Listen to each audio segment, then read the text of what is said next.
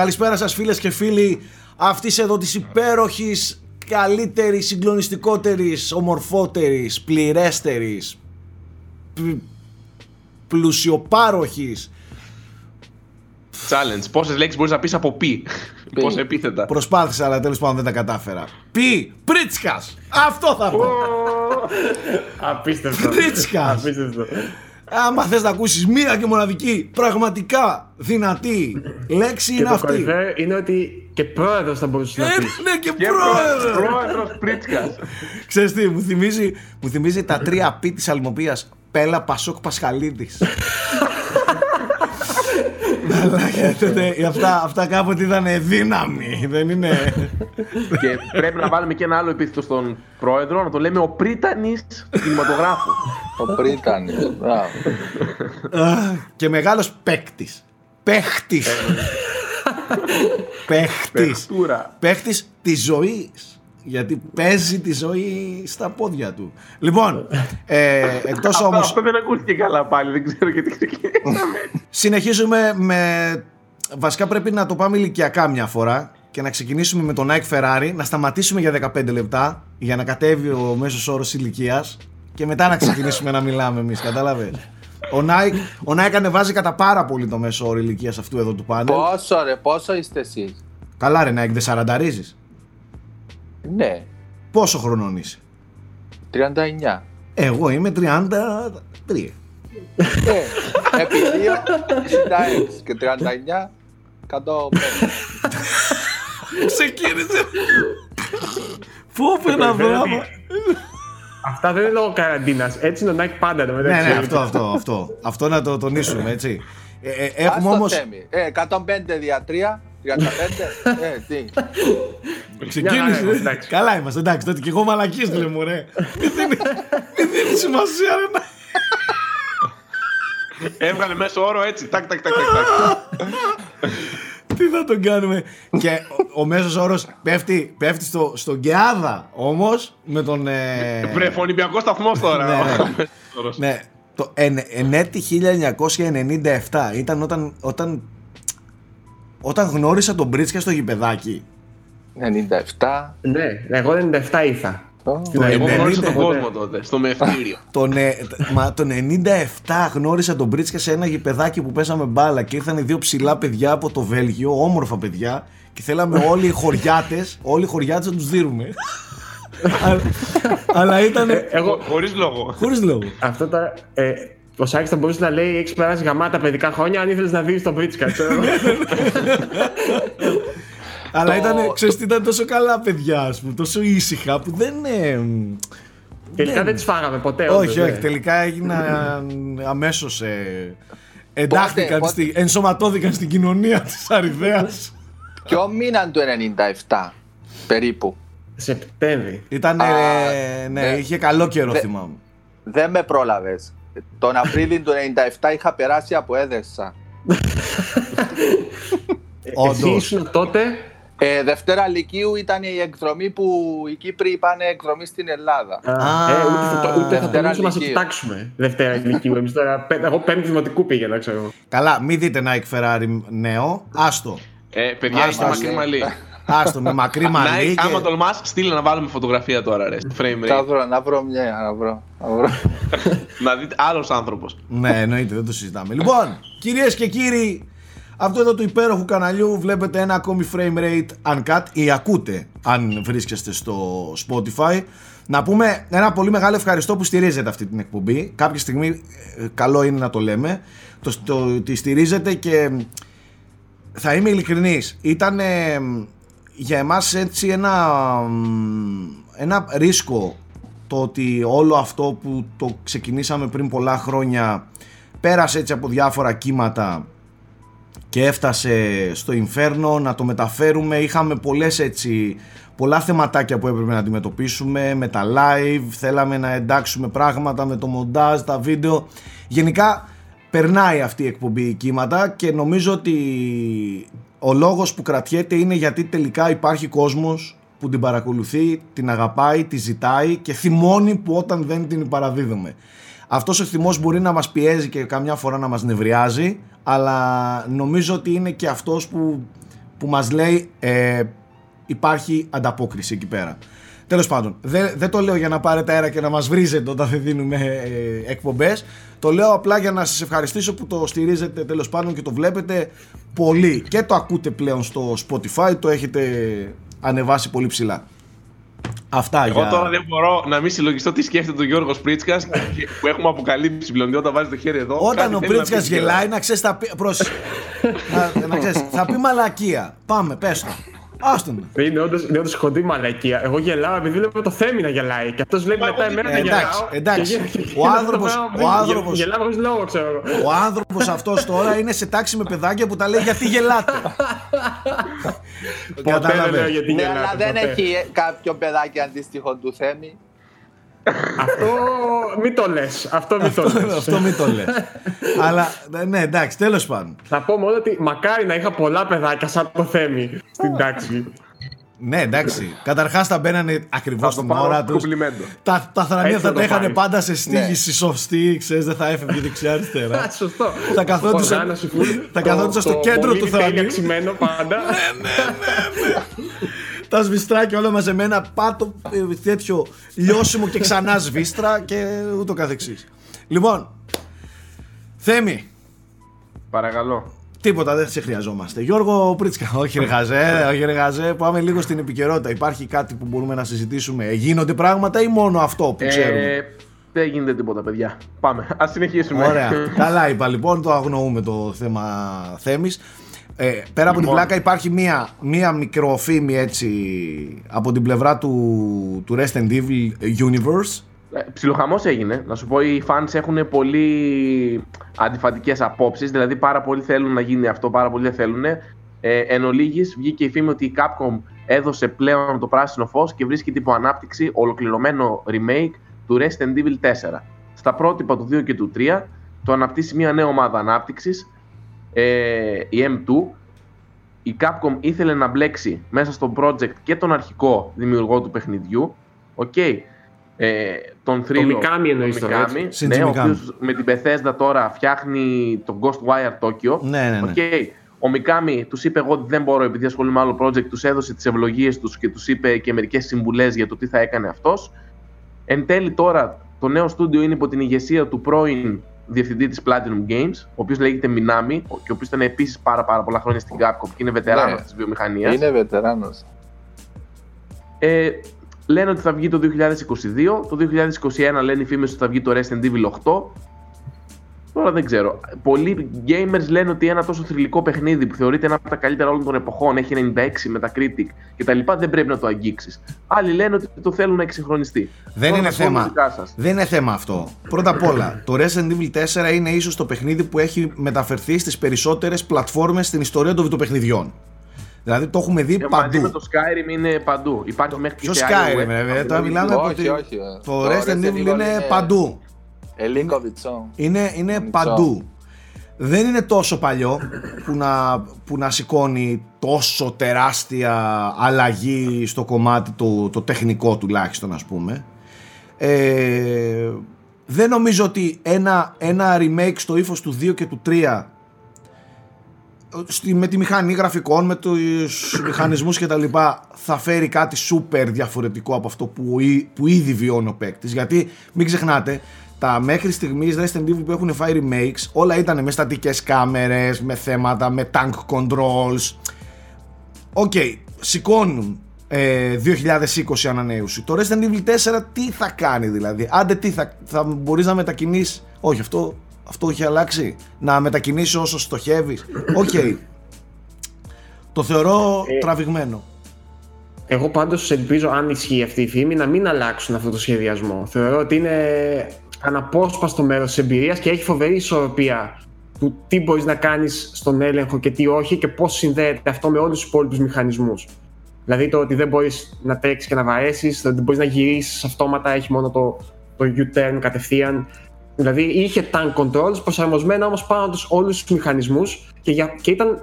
Είναι τέλειο, δηλαδή σχεδιαστικά για μένα είναι τέλειο αυτό που δώσαν να κάνουν. Τώρα από εκεί και πέρα φαντάζομαι θα το εξυγχρονίσουν τεχνικά, αλλά όπως λες και εσύ, δεν είναι ένα παιχνίδι που δεν φαίνεται ωραίο σήμερα. Είναι σούπερ γερασμένο. Δηλαδή, παιδιά, το παίζει ο Μπάμπης ο Φυσάτογλου. Δεν δε γέρασε, δεν γέρασε. Όχι, όχι, όχι. Άλλα, ναι. Ο Μπάμπης ναι, έχει ε... πάρει το, το Resident Evil σειρά τώρα και έπαιξε τα πάντα. Δύο, τρία, έπαιξε το εφτά και τώρα παίζει το τέσσερα. Και όταν του είπα για, ότι εντάξει το τέσσερα είναι πιο παλιό, λέει όχι ρε, εγώ μια χαρά το βλέπω. Ναι, ναι. Ξέρεις, είναι παιχνίδι, παιδιά, δύο χιλιάδες πέντε, έτσι, είναι δεκαπέντε χρονών, παρόλα αυτά... Η ογδόντα πι ανάλυση δείχνει μια χαρά ναι. μετά Το Βερόνικα προέχει το. Code Veronica. Έχει και σειρά. Ναι. Κοίταξε, να, Κρονολογική κα, σειρά. Κακά, κακά τα ψέματα, ε, νομίζω ότι αν τελικά θα γίνει Resident Evil τέσσερα, ε, ο λόγος που θα γίνει είναι γιατί είναι πιο, πιο μεγάλο σαν παιχνίδι. Δηλαδή είναι το, το, το μεγάλο brand name των παλιών Resident Evil. Έτσι. Ε, ναι μεν στέκει πολύ περισσότερο ένα Code Veronica, στο ότι σηκώνει κανονικό remake, είναι πολύ καλό παιχνίδι, ε, χρονολογικά όπως λες κουμπώνει με τα υπόλοιπα ε, remakes. Το τέσσερα όμως είναι σίγουρα καλύτερο εμπορικά. Ναι, τώρα, σίγουρα, ναι. Ναι, τώρα δεν ξέρω πώς θα το δουλέψουν. Εγώ δεν ψήνομαι καθόλου για Resident Evil τέσσερα. Εγώ ψήνομαι με την προϋπόθεση να το αλλάξουν τα φώτα. Και δεν με ενδιαφέρει καθόλου αν θα γκρινιάξουνε. Το Resident Evil τέσσερα υπάρχει και μπορείς να το παίξεις όποτε θέλεις. Δεν θέλω απλά μια τεχνική ανανέωση. Mm. Νομίζω ότι είναι δύσκολο να πειράξεις το σχεδιασμό του. Ας το πάρουν και ας τα αλλάξουν τα φώτα. Εγώ από Μα μ... αυτή τη λογική... Δηλαδή θα το... ναι. μου φαίνεται ε, πιο ενδιαφέρον αυτό. Ας θα ναι, θα ναι, ας κάνουν οκτώ. Θα κάνουν έτσι κι αλλιώς, ναι, καλά, ναι. Συμφωνώ ναι. μαζί σου. Αλλά όπως λέει και ο Σάκης, το να το μεταφέρουν απλά τεχνικά να είναι πιο εντυπωσιακό. Οκ, okay. Ξέρεις τι, ίσως θα μπορούσαν να πειράξουν όχι τους μηχανισμούς, λίγο το περιεχόμενο. Δηλαδή ε, κάποιες λίγο πιο τραβηγμένες περιοχές στο μοναστήρια εκεί μετά και τα λοιπά, ίσως να το σουλουπώσουν κάπως διαφορετικά. Και αυτό θα μου ήταν ενδιαφέρον. Απλά ελπίζω είτε να το πειράξουν πολύ είτε καθόλου. Κατάλαβες, όχι κάτι το ενδιάμεσο, ξέρω εγώ, γιατί δεν, δεν έχει νόημα. Ναι, ναι. Ισχύει. Τέλος πάντων, εντάξει, το θέμα είναι ότι εμένα με ενδιαφέρει να ετοιμάζουν κανονικό παιχνίδι μεγάλο. Τώρα από remakes, ok, μπορεί να γκρινιάζουμε από εδώ, μπορεί να θέλουμε το ένα περισσότερο από το άλλο. Πιο πολύ με ενδιαφέρει να ετοιμάζουν Resident Evil οκτώ. Όλα τα άλλα ας κάνει ό,τι θέλει. Έτσι κι αλλιώς έχει δείξει ότι κάνει πολύ καλά, καλή δουλειά στα remakes. Ε, Θέμη, κάτι άλλο. Πάλι σε remake πάμε τώρα. Έχει γίνει λίγο κακός χαμός ότι θα γίνει remake του πρώτου Crysis. Συγκεκριμένο λογαριασμό του παιχνιδιού στο Twitter μετά από τέσσερα χρόνια περίπου ξαναενεργοποιήθηκε και ανέβασε ένα tweet που λέει λαμβάνουμε δεδομένα, ξέρω εγώ. Λες και ξεκινάει ένα υπολογιστικό σύστημα, ξέρω εγώ. Λένε οι φήμες ότι θα είναι remake του πρώτου Crysis. Τώρα να είναι Crysis τέσσερα, να είναι κάποιο spin-off, δεν ξέρουμε. Η φημολογία για remake είναι πολύ έντονη. Φτάνει με τα remakes, ρε γαμώτο. Ειδικά το Crysis. Μήπως είναι κανένα reboot, ολόκληρο reboot κανονικά. Μπορεί, είναι πιθανό. Αλλά για να. Τουιτάρει ο επίσημος λογαριασμός, κάτι ναι, παραπάνω συμβαίνει με το Crysis. Κάτι παίζει, ναι. Εντάξει, δεν είναι κακό. Δεν είναι καθόλου κακή περίπτωση. Ε, μια χαρά σειρά είναι τα Crysis και για αυτό που έκαναν. Και μην ξεχνάμε ότι είναι από τα παιχνίδια που έχουν αφήσει πολύ ιδιαίτερο στίγμα στη βιομηχανία. Benchmark. Benchmark και Any Run Crysis και, και τα λοιπά. Ε, Και δεν είναι κακά σαν είναι... first person shooters. Μια χαρά είναι. Η αλήθεια είναι ότι η Crytek είχε χαθεί μετά τα Crysis. Δηλαδή και με, τη, με το Rise, την πατατούλα που είχε βγάλει στην αρχή του, του One. Και με το, και το uh, Robinson τώρα. Το Robinson, ε, το Journey. Το Robinson ήταν, ήταν, ήταν πολύ καλό το βι αρ παιχνίδι. Τώρα, λόγω του βι αρ. Θέλω να σου πω ότι ναι, εντάξει, μικρή η αγορά. Είναι ψιλομεγάλο όνομα. Και με τη μηχανή της κτλ. Πάντως το The Hunt έχει πάρει πολύ καλές κριτικές. Έχω ακούσει πολύ καλά λόγια. Ναι, αλλά από κόσμο πάλι δεν γίνεται. Ναι, δεν ξέρω, δεν ξέρω. Αλλά γενικά. Δεν μπόρεσε να γίνει από μεγάλο. Τα, από τις καλές προτάσεις. Ισχύει, δεν έχει. Καταρχάς, πίναμε κάνει... μπύρες με την Crytek, έτσι. Σω, σωστά. Και συγκεκριμένα με την ομάδα του Χαν. Ναι, συγκεκριμένα με την ομάδα του Χαν, ναι. Ε, φίλοι μας. Δεν μας είπαν τότε κάτι για τον Crysis. Να τους ρωτήσω. Τους έχω στο Facebook. Και εντάξει, τους είχαμε πετύχει και σε ευάλωτη στιγμή τότε. Ναι, ναι, ναι, ναι, ναι, ναι, ναι, ναι. Σε μπύρες. Δηλαδή, αν μπορεί να γίνει ένα leak, είναι τότε. Ναι, ναι, ναι, έπρεπε, έπρεπε, να, το, έπρεπε να το εκμεταλλευτούμε. Ε, το σκουλίκι ο Θέμης τη σκέφτηκε, ρε φίλε, έτσι, ε, να τους ποτίσουμε, να τους πάρουμε. Ε, βρες, άλλοι, άλλοι, άνθρωποι, άλλοι άνθρωποι κατηγορούνται γιατί ξεμοναχιάζουν, ξέρω εγώ, και τις ποτίζουν και τις εθώ. Ο Θέμης, ε, θα πάω να δώσω στην κοπιά, την κεράσω από το μπας και πάρουμε κάμια πληροφορία για το επόμενο project. Είχαμε πάει κάνα δυο ταξίδια με το μάναμπα από τη Ubisoft, ο οποίος είναι υπεύθυνος για τις ε, σχέσεις ε, με τα ευρωπαϊκά μέσα κτλ.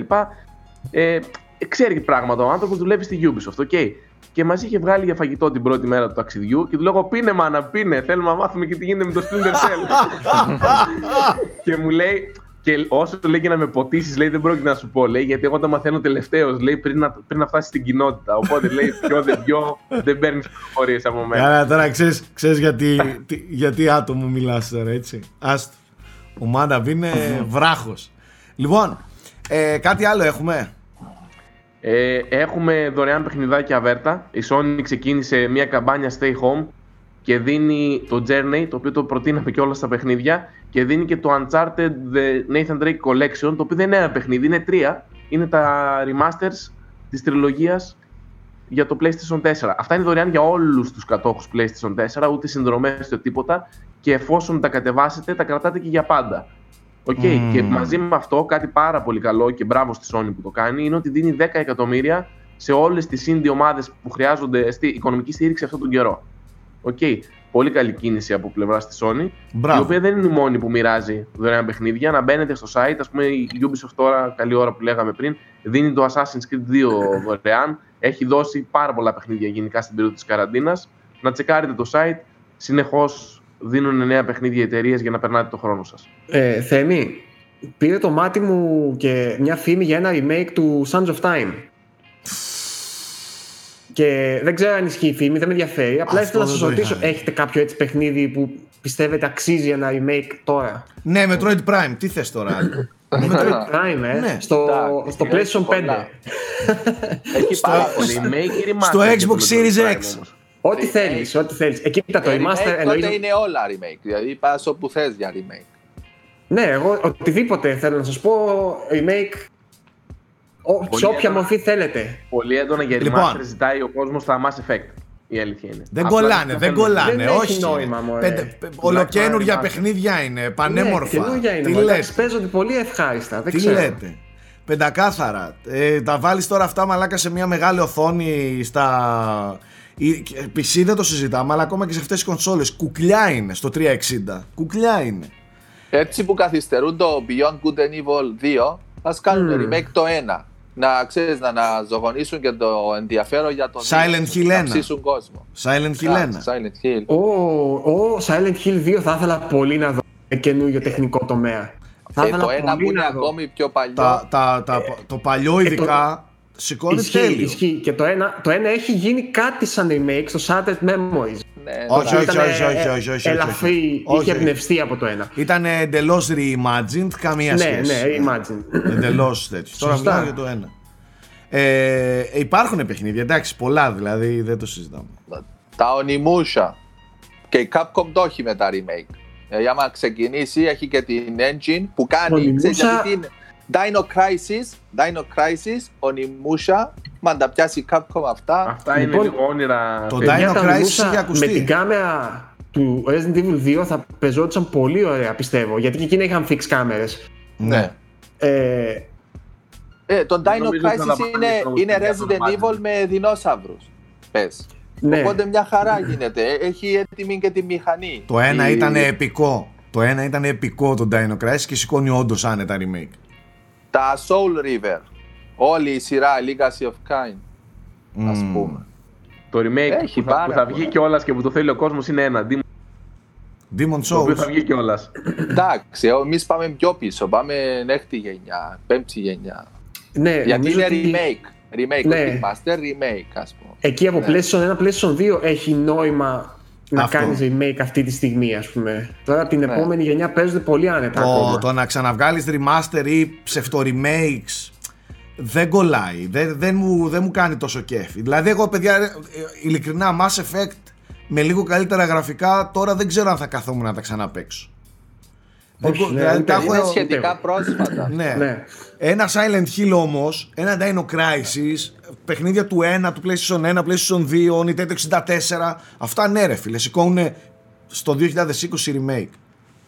Ε, κάτσε, είχα σκεφτεί ακόμα ένα τώρα και κόλλησε στο μυαλό μου. Metroid όμως, ε, το, οποίο... το Metroid Prime. Α, ναι, υπήρχε μια φήμη και για του δύο ντι Metroid remake. Δηλαδή remake του Super Metroid, ας πούμε. Mm. Α, εντάξει, ναι. Εντάξει, έγινε το...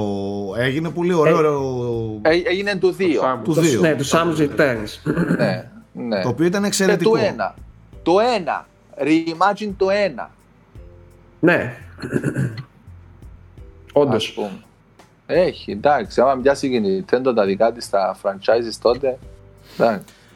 Το, τα Metroid πρέπει να επιστρέψουν. Δεν, δεν υπάρχει δικαιολογία. Η Nintendo έχει φέρει τα πάντα από Gamecube και... τα πάντα, σχεδόν τα πάντα από Gamecube και Wii U και, τα, και Wii και τα λοιπά. Πρέπει να φέρει τα Metroid. Αλλά πριν το πέντε, Eternal πριν το Darkness. τέσσερα πρέπει να φέρει την τριλογία σε remaster έστω. Δεν είπαμε να είναι κανονικά remakes ρε παιδί μου, αλλά... Remaster.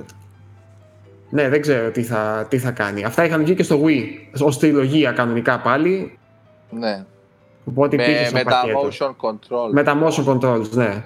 Πάντως ναι. Εγώ βλέπω ότι ξαναγυρνάμε στη συζήτηση που κάναμε την προηγούμενη εβδομάδα και που έκανε και ένα σχετικό poll στο Twitter ο Γιώργος, ότι πρα, πρακτικά η gaming βιομηχανία κρατιέται πάρα πάρα πολύ από την νοσταλγία και από, τα, από την ανακύκλωση παλιών ιδεών και projects, έτσι. Ε, δεν είναι η ανακύκλωση, είναι, ξέρεις τι, είναι η φύση λίγο του μέσου τέτοια, όπου μας αρέσει μάλλον να μένουμε στους ίδιους χώρους, στα ίδια, στα ίδια περιβάλλοντα. Δεν ξέρω πώς να το, πώς να το χαρακτηρίσω. Ίσως, αλλά ίσως όμως ότι... είναι και ο φόβος για το νέο. Γιατί πολλές φορές τα, τα νέα, το φρέσκο πράγμα είναι χειρότερο. Απλά ξέρεις τι, το, το gameplay είναι κάτι το οποίο δεν εξαντλείται άμα σου αρέσει πολύ εύκολα. Όπως μια ιστορία, ας πούμε, η οποία έχει μια αρχή, μέση και τέλος, και όταν τελειώσει η ιστορία, ξέρεις, νιώθεις γεμάτος θεωρητικά αν έχει επιτύχει. Τώρα το gameplay είναι λίγο διαφορετική περίπτωση, όπου όταν σου αρέσει κάτι, ε, θέλεις μάλλον και παραπάνω από το ίδιο από ναι. αυτό. Ενώ δεν μπορείς να πεις θέλω να ξαναζήσω την ίδια ιστορία, ας πούμε, απαραίτητα. Κατάλαβες, ε, όταν γίνονται sequel ελπίζουμε όλοι να ξαναζήσουμε παρόμοια συναισθήματα με την πρώτη ιστορία, αλλά εντάξει, είναι λίγο, είναι λίγο δύσκολο. Ναι. Απλά είναι όντως περίεργο, παιδιά, γιατί είδατε ότι στο ερώτημα που έκανα και ήταν αρκετά μεγάλα, μεγάλο δείγμα, δηλαδή ήταν νομίζω πεντακόσια και άτομα που ψήφισαν. Ναι. Ήταν πολύ κοντά στο να αφιερωθεί μια ομάδα σε ένα καινούριο άι πι κάθε φορά, όπως ας πούμε κάνει η Team Ico. Ξέρω εγώ, που έκανε το Ico, Shadow of the Colossus, μετά έκανε Last Guardian, κάθε φορά πάει σε κάτι καινούριο. Ε, και του να δίνουν κάτι νέο. Ε, ένα sequel, συγγνώμη. Εγώ περίμενα ότι οι περισσότεροι θα ψήφισαν νέο άι πι. Και εγώ αυτό που ψήφισα στη δικιά σου την ψηφοφορία ήταν αυτό, νέο άι πι. Δηλαδή. Και εγώ και δεν το έψαξα και τόσο βαθιά μέσα μου. Γιατί μετά έκαναν ενστάσεις τα παιδιά και δικαιολογημένες ενστάσεις. Δηλαδή, πες μας περισσότερες πληροφορίες για το ποιο στούντιο, τι κτλ. Ναι. Αλλά εγώ αυθόρμητα μου πεις. Ας πούμε, παίζουν ακόμα και η Nintendo που λατρεύω με τα franchise της, ε, θα έλεγα όχι. Να τα παρατήσει όλα τα Zelda, όλα τα Mario και να, να βάλει αυτές τις ομάδες τις τόσο ταλαντούχες να φτιάξουν κάτι νέο χίλιες φορές. Δηλαδή, πολύ αυθόρμητα θα απαντούσα νέο άι πι. Εντάξει, αυτό ξέρεις δεν πρόκειται να γίνει, να σταματήσει η Nintendo να φτιάξει. Προφανώς, δεν μιλάμε για κάτι ρεαλιστικό τώρα, έτσι. Μιλάμε γενικά οι παίκτες τι θα προτιμούσαν, αλλά βλέπεις ότι και η βιομηχανία δεν τα κάνει αυθαίρετα. Ότι έχει πάτημα. Άμα είναι πενήντα πενήντα αυτοί που θέλουν, όπως πολύ σωστά μου έγραψε και ένας φίλος από κάτω, για ποιο λόγο να πάρει το ρίσκο ο άλλος να κάνει και κάτι άλλο. Είναι σαν να λες η Rockstar, η οποία να σταματήσει να βγάζει τζι τι έι. Δεν γίνεται, θα βγάλει και τζι τι έι. Ναι, δεν παίζει, δεν παίζει. Δεν γίνεται. Καταλαβες. Αλλά βλέπεις ότι άμα η Rockstar πάει και ασχοληθεί οι Housers π.χ. και ασχοληθούν με, με κάτι νέο, το οποίο δεν το λες και τόσο νέο, γιατί υπήρχαν από παλιά τα Red Dead, αλλά αν αφοσιωθούν ας πούμε, σε, κά, σε κάτι διαφορετικό, πάλι τι αριστουργήματα μπορούν να βγάλουν. Παιδιά, κοίταξε, το, το... Θέμη, ακόμα και σε εκείνη την περίπτωση, όλες αυτές οι εταιρείες αποσκοπούν στο να γίνει και αυτό άι πι. Δηλαδή να έχουν ναι, ακόμα ναι. ένα μεγάλο άι πι σε αυτό. Δηλαδή δεν υπάρχει αυτή τη, αυτό το one shot που υπάρχει στον κινηματογράφο, ας πούμε. Όπου πληρώνεις ονόματα κυρίως και από εκεί και πέρα, όχι το franchise. Δηλαδή πληρώνεις το. Θα έλεγες ταινία του Hitchcock, θα, θα δεις ταινία του Nolan, θα δεις ταινία του Spielberg, ξέρω εγώ έτσι. Δεν θα δεις, δεν θα δεις Batman. Τα κόμιξ είναι κάτι παρόμοιο, θεωρώ, που νομίζω οι περισσότεροι θέλουν νέες εκδοχές των ίδιων ηρώων συνέχεια. Ε, βέβαια είναι και αρχέτυπα αυτά, δηλαδή ο καθένας είναι πολύ χαρακτηριστικό, πώς να το πω τώρα, ο καθένας πιάνει ένα συγκεκριμένο, μια συγκεκριμένη κατηγορία ηρώων, ας πούμε, έτσι, και είναι καλυμμένη. Οπότε δεν ξέρω, είμαστε μια πολύ περίεργη μηχανία. Το, το νέο άι πι πάντως, για να μπορούμε λίγο και να το, να το δικαιολογούμε πόσο δύσκολο είναι, το νέο άι πι προϋποθέτει και κάποια πράγματα που πρέπει να θεωρούνται δεδομένα. Δηλαδή, για να μπει στη διαδικασία έχοντας μια καλή πορεία ενός franchise, να κάνεις ένα εντελώς νέο άι πι σημαίνει ότι έχεις πολύ μεγάλο περιθώριο ρίσκου, ναι, πολύ μεγάλη άνεση, πλάτες. πολύ μεγάλη άνεση, οικονομικές πλάτες, για να πεις ότι και χάλια να πάει, δεν πειράζει παιδιά, ξαναεπιστρέψουμε στο franchise μας το παλιό, εντάξει. Ενδεχομένως για να μην πεθαίνει το παλιό franchise και να μην φάνει ότι ε, θα το αντικαταστήσεις με το νέο σου franchise, ε, θα πρέπει να κρατάς ζωντανό και το προηγούμενο, οπότε θα πρέπει να έχεις ζωντανές και δραστήριες μάλλον ομάδες του προηγούμενου. Σάκη, συμφωνώ, εγώ δεν έθεσα το ερώτημα με βάση. Ναι, ναι, κατάλαβα, κατάλαβα. Ναι, ναι, ναι, ναι, ναι, ναι. Εγώ, εγώ πιο πολύ για αντίδραση των παιχτών ήθελα να. Επιθυμία, η επιθυμία. Ναι, επιθυμία των παιχτών, καθαρά. Όχι ότι πρόκειται να γίνει ποτέ αυτό, δεν υπάρχει καμία πιθανότητα, έτσι. Όλες οι εταιρείες να κάνουν μόνο νέα. Καταρχάς, θα, θα σου πω κάτι. Θα σου πω κάτι. Ε, θεωρώ ότι το ενενήντα τοις εκατό του κόσμου που ψήφισε είναι κόσμος ο οποίος ζει εδώ και πολλά χρόνια με video games. Είναι δεμένος με franchises, είναι δεμένος με brands, είναι δεμένος ε, με σειρές, χαρακτήρες και παιχνίδια. Ε, αυτός ο κόσμος πολύ δύσκολα θα σου απαντήσει εύκολα τα παρατάω όλα, πάμε σε νέο άι πι. Εντάξει, αν, αν δεις κάποιον ο οποίος ξεκινάει φέτος να παίζει video games, okay, θα είναι εντελώς διαφορετική η απάντηση που θα σου δώσει. Με τη λογική ότι δεν έχει κανένα απόλυτος δέσιμο, δεν έχει και, πρόσεξε, σε αυτές τις περιπτώσεις μετράει πάρα πολύ και η σχέση που έχεις. Με αυτή η άτυπη, άγραφη σχέση που έχεις με κάποια franchise και κάποιες εταιρείες.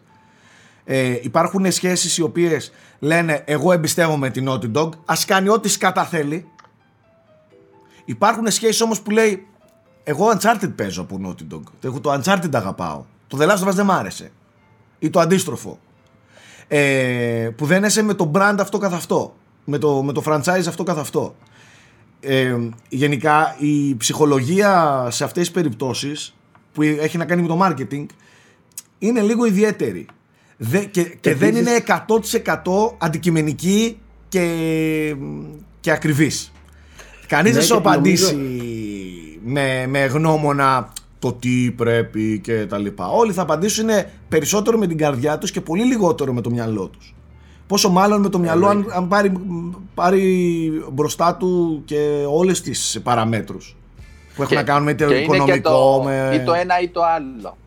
Και ας πούμε μπορεί, εγώ ήμουνα διχασμένος, πες εγώ ήμουνα εξήντα σαράντα, καταλάβες, και ψήφισα το εξήντα, μα το σαράντα είναι ένα ευκατοφρόνητο ποσοστό, ναι, που ναι, όμως ναι. ήταν ή το ένα ή το άλλο, καταλάβες. Εσύ τι ψήφισες, Νάικ, ας πούμε, που είσαι και πιο παλιός? Εγώ ψήφισα remake, ας πούμε, γιατί είχα... Πούμε... Συνέχεια του franchise sequel. Ναι, sorry, ναι, ναι, sequel, ναι. Εγώ ψήφισα νέο άι πι του Πρίτσκα. Και εγώ νέο άι πι ψήφισα. Εδώ και πολύ καιρό αυτή... αυτό το φωνάζω εγώ σε κάθε φορά. Δηλαδή, κανένα πρόβλημα με τα remakes και τα remasters.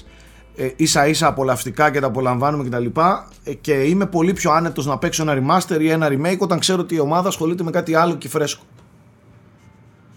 Ε, πάντως, πρέπει να σκεφτούμε και κάτι άλλο.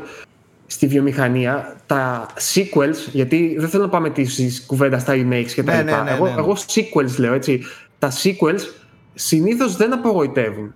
Δηλαδή, σε αντίθεση με τον κινηματογράφο, ας πούμε, που είναι πολύ ρευστό το αν θα πετύχει ή όχι, συνήθως επειδή πατάνε στην επιτυχημένη συνταγή του προηγούμενου και απλά εξελίσσουν ελαφρώς αυτή τη συνταγή, είναι πολύ safe και για τον παίχτη και για την εταιρεία. Εντάξει, υπάρχουν πάντα εξαιρέσεις. Εννοείται υπάρχουν εξαιρέσεις. Ε, περίμενε λίγο. Oh. Ας πούμε υπάρχει και η εξαίρεση της Nintendo, η οποία βγάζει μεν στο ίδιο franchise, δηλαδή έχει το όνομα Mario ή το όνομα Zelda και τα, τα παιχνίδια είναι αρκετά διαφορετικά μεταξύ τους. Δηλαδή ενδεχομένως... Ή και καθόλου διαφορετικά. Εντάξει, το Mario έχει... Ή και καθόλου διαφορετικά. Όχι, ποτέ δεν είναι, καθόλου δεν υπάρχει ποτέ. Καμία περίπτωση Nintendo να βγάλει δύο ίδια παιχνίδια. Είτε θα πειραματίζεται σε κάποιο εικαστικό, είτε θα πειραματίζεται στους μηχανισμούς. Το Galaxy με το Galaxy δύο δεν είναι, ρε Γιώργο? Ναι, συμφωνώ. Okay. Yeah, Galaxy yeah, με Galaxy yeah. δύο συμφωνώ απόλυτα. Ε, αλλά το Galaxy δύο προέκυψε ως ντι ελ σι του Galaxy ένα και επειδή ήταν τόσο πολύ μεγάλο, το έβαλαν σαν δύο. Σκέψου ότι το δύο δεν έχει καν σενάριο. Απλά είναι πίστες. Εγώ τα έχουμε συζητήσει. Εγώ αλλά... έχω μεγάλη διαφωνία ναι. με, τη, με τα Deluxe και τέτοια πράγματα που κάνει η Nintendo. Ε... Α, αυτά είναι remakes, αυτά είναι άσχετο επανακυκλοφορίες. Ναι. Εγώ σου λέω μεταξύ των μεγάλων ας πούμε κυκλοφοριών. Δηλαδή το ένα Zelda δεν θα είναι ποτέ ίδιο με το προηγούμενο. Περίμενε, εγώ σου έχω κι άλλη. Το Splatoon ένα με το Splatoon δύο δεν θεωρείς ότι είναι πολύ ίδια? Ναι, είναι πολύ ίδια. Συμφωνώ. Το κάνει απλά συνήθως. Συμφωνώ, έχεις δίκιο. Τα Mario ας πούμε. Ναι. Το, το, να, ας πούμε. Το προηγούμενο είναι τέρμα διαφορετικό. Το Splatoon είναι εξαιρετικό παράδειγμα. Ναι, το Splatoon έχεις δίκιο. Το Odyssey τώρα, αν τους μείνανε τόσες ιδέες που λογικά τις μείνα, μείνανε, εντάξει, θα βγάλει Odyssey δύο, δεν χρειάζεται να σου το κάνει, ξέρω εγώ, κάτι άλλο. Universe, ας πούμε. Ήτανε τον Galaxy, τώρα είναι το Odyssey, θα σου βγάλει Universe. Α, εντάξει. Απλά τι κάνει η Nintendo, παιδιά. Παιδιά, η Nintendo, η Nintendo, να ξέρετε, γιατί είναι μεγάλη μουσίτσα. Η Nintendo είναι τυχερή που βγάζει πραγματικά νέα μεγάλα παιχνίδια και καλύπτεται Η, η τάση που έχει να μεταφέρει από προηγούμενες κονσόλες αυτούσια τα παιχνίδια ε, και περνάει λίγο στον ντούκου. Αν δεν έδινε νέα ωραία αριστουργήματα η Nintendo το δύο χιλιάδες δεκαεννιά με δύο χιλιάδες είκοσι και βλέπαμε ότι έχει φέρει όλα τις τα Switch, ε, Wii U, όλα τα του Wii, τα έχει φέρει κανονικά χωρίς και τα πουλάει σαράντα εννιά ενενήντα εννιά και πενήντα εννιά ενενήντα εννιά, είναι για, για κλάματα. Για, γιατί αυτά να τα λέμε. Ε, απλά, το ναι, ποιο μόνο αυτό. Προχθές, εγώ συνειδητοποίησα ότι αγόρασα το, το Treasure Hunt. Πώς λέγεται το Captain Todd? Έτσι λέγεται. Captain Todd, ναι. ναι αγόρασα το, το Treasure Hunt, το Captain Todd, δεν ξέρω τέλος πάντων. Και, και το είχα ολόιδιο στο Wii U. Και ανεβήκαμε μαζί με την μικρή να. Έφαγε ένα σκάλο, με ήθελα να παίξει Wii U. Και της λέω είναι το ίδιο παιχνίδι. Το βλέπω, συνειδητοποιώ ότι παίζω το ίδιο παιχνίδι ακριβώς. Και το έχει παιχνίδι αυτό έξα, το αγόρασα πριν ελάχι. λίγους μήνες σαράντα εννιά ενενήντα εννιά. Κατάλαβες, παιχνίδι ολόιδιο προ πενταετίας. Θέλω να ναι, πω εντάξει. ότι η Nintendo είναι τυχερή που αυτά τα καλύπτει και τα βάζει κάτω από το... Κοίτα, εγώ Γιώργος νομίζω ότι ήθελα να πει απλά ότι μέσα στο ίδιο franchise κάνει τις πιο ριζικές ανανεώσεις. Ε, έκα, κοίτα, ε, όχι, έχεις δίκιο, όσο το σκέφτομαι έκανα λάθος. Έχετε δίκιο. Και το Luigi's Mansion ας πούμε είναι μια σειρά που το ένα εξελίσσει και πατάει πάνω στο άλλο χωρίς και να έχει ειδικές αλλαγές. Και τα Pikmin, σωστά. Και... σωστά. Εντάξει, έχει ε, πολλά. Εγώ παρασύρθηκα σκεπτόμενος τα Mario και τα Zelda. Είναι ίσως τα μεγαλύτερα, ενώ τα πιο παλιά ενδεχομένως, και το Metroid, το οποίο έχει αλλάξει αρκετές μορφές ε, με στο, τα χρόνια. Στο Μάριο θα yeah. συμφωνήσω. Στο Μάριο έχεις Mario κάτι είναι, πέρα έχει, από τα Galaxy. Ναι. Παρακλάδια. Πέρα από τα Galaxy που μοιάζουν μεταξύ τους τα δύο, τα υπόλοιπα όντως κάτι διαφορετικό θα δοκιμάσουν. Το ίδιο και τα Zelda. Βλέπεις ότι ειδικά στα Zelda το ένα είναι εντελώς διαφορετικό από το άλλο. Ειδικά στα Zelda. Και το Breath of the Wild το τελείωσε, είναι τέρμα διαφορετικό. Ναι, είναι εντελώς ρε παιδί μου, είναι εντελώς διαφορετικά παιχνίδια. Ε, αλλά τέλος πάντων, από την Nintendo απλά δεν μπορείς να γκρινιάξεις, δεν μπορείς να πεις πολλά γιατί σου φέρνει καινούργια πράγματα, σου φέρνει υλικό, έχεις να παίξεις πολύ καλά παιχνίδια, φρέσκα. Ε, αυτό είναι έχει το... Και, έχει τόσα πολλά που ούτε καν τα, τα αναβιώνει, δηλαδή ας πούμε F-Zero. Ξέρω εγώ. Ναι. Ε, wave race, ε, το άλλο το χίλια ογδόντα, το, το snowboarding το δικό της, Advance Wars, ε, Kirby, ε, Kid Icarus. Δηλαδή, άμα σκεφτείς πόσα franchise έχει. Το Kirby ζει ακόμα, ναι, έχει και στο Switch. Kirby. Sorry, αυτό, Kirby, Kirby, Kirby, όλο, όλο αυτό ναι, θα ναι, μπορούσε Kirby, ένας ναι, ακριβώς, όλη αυτή την κουβέντα λοιπόν περί Nintendo θα μπορούσε ένας να πει α, την άτιμη την Nintendo ανακυκλώνεται και θα έχει το δίκιο του. Από την άλλη όμως υπάρχει και ο αντίλογος, ο οποίος λέει μήπως τελικά όμως τα παιχνίδια της Nintendo δεν γερνούν ποτέ, συνεχίζουν όσα χρόνια και αν περάσουν οι ίδιες συνταγές να είναι το ίδιο διασκεδαστικές. Γιατί δεν νομίζω ότι η Nintendo θα έφερνε παρόμοια παιχνίδια αν δεν ένιωθε ότι, ότι αυτά τα θέλει ο κόσμος και τα παίζει ο κόσμος μια χαρά. Γιατί συγγνώμη κιόλας παιδιά, και σας μιλάω σαν πατέρας ο οποίος βλέπει και τη μικρή, η οποία δεν έχει κανένα λόγο να, να αντιδράει ε, με ρομαντισμό και με, και με βάση το συναίσθημα ας πούμε.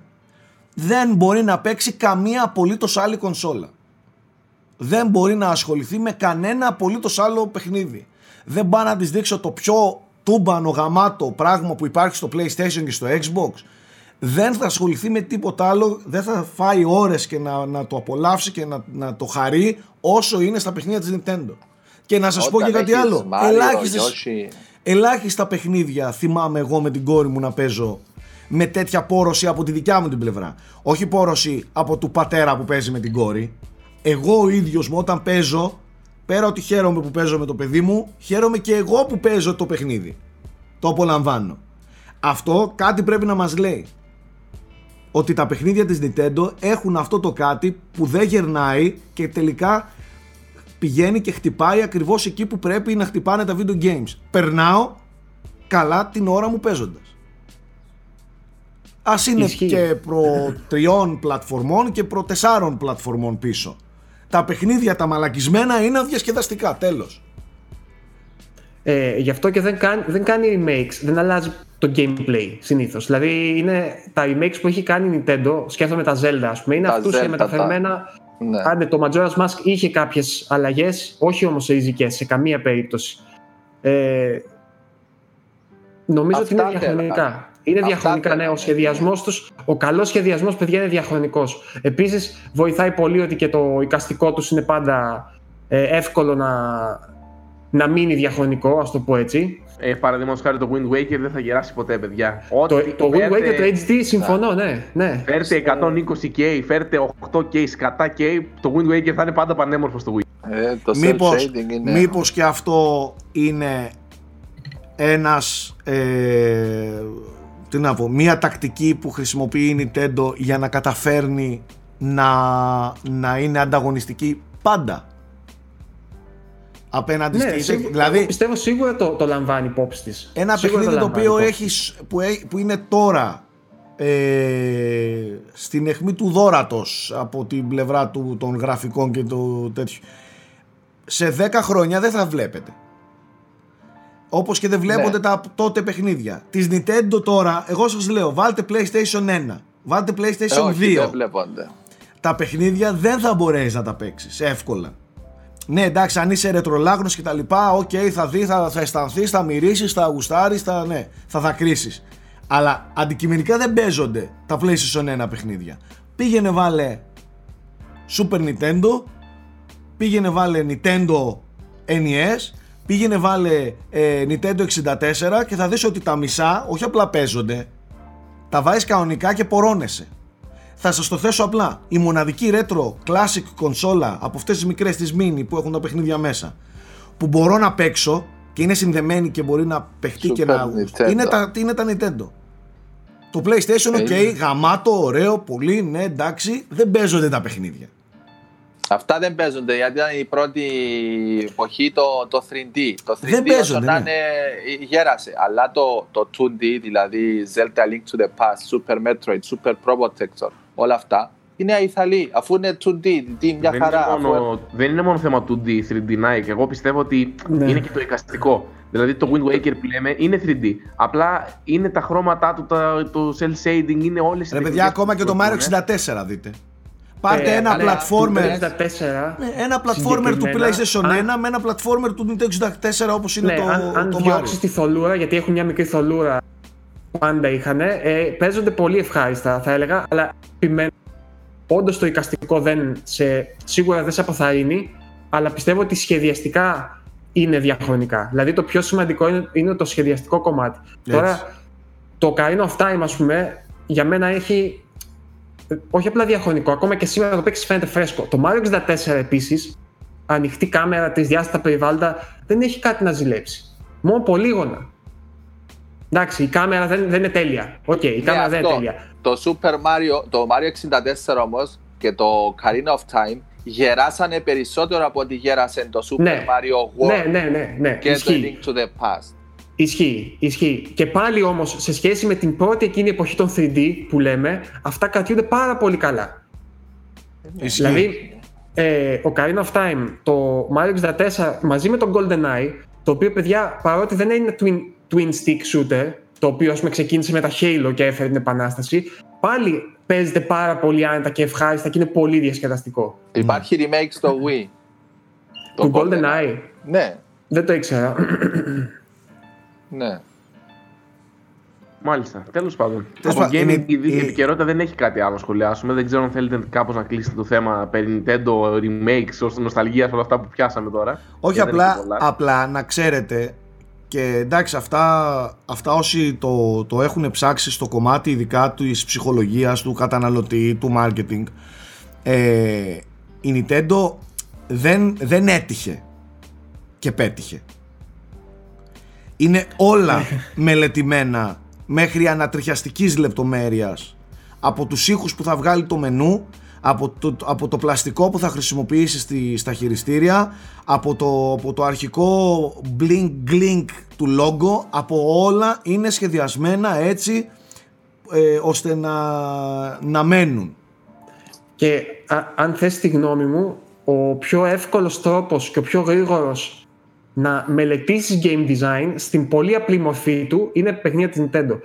Νομίζω ότι όπως ας πούμε ότι οι ασπρόμαυρες ταινίες έφτιαξαν λίγο το, την αλφα βήτα του κινηματογράφου, δηλαδή της οπτικής γλώσσας, ε, κάποια παιχνίδια της Nintendo έχουν συνεισφέρει πάρα πολύ για να φτιαχτεί αυτή η γλώσσα των παιχνιδιών, της αλληλεπίδρασης. Καλά, εντάξει, δηλαδή, προφανές. Το log, ε, το log στο Ocarina of Time. Καλά, το Ocarina of Time προ, προσδιορίσε πώς θα παίζουν παιχνίδια σε τρισδιάστατους κόσμους, έτσι. Δεν, χωρίς καμία υπερβολή τώρα αυτό, έτσι. Πέρα από αυτό όμως, οι μικρές λεπτομέρειες που έχουν, το που δίνουν την έμφαση, πώς σε κατευθύνουν, πώς οριοθετούν στόχους. Ε, είναι πολύ πολύ απλά πράγματα θεωρητικά, αλλά είναι δύσκολα να τα κάνεις και είναι η βάση όλου του game design ουσιαστικά. Οπότε νομίζω ότι το καλύτερο πράγμα που κάνει η Nintendo είναι πέρα από το να μας προσφέρει προφανώς εμπειρίες που ευχαριστιόμαστε, νομίζω ότι εκπαιδεύει και τον χρήστη από μικρή ηλικία σε καλό game design. Εμέ... Εγώ αυτό και το συζητούσαμε και τις προάλλες. Έλεγα ότι εμείς μεγαλώσαμε ας πούμε, αυτά τα παιχνίδια και βλέπω ότι και η Ραφαέλα με το, το, το δώσει σε ένα παιδί, ανταποκρίνεται απευθείας. Γιατί είναι η ανθρώπινη φύση, ρε παιδί μου, πώς θα το κάνουμε. Ναι. Ε, απορώ, τα, παιχνί, τα παιδιά όμως, βλέπω τα παιδάκια μου στο δημοτικό που μεγαλώνουν με mobile games, Fortnite κτλ.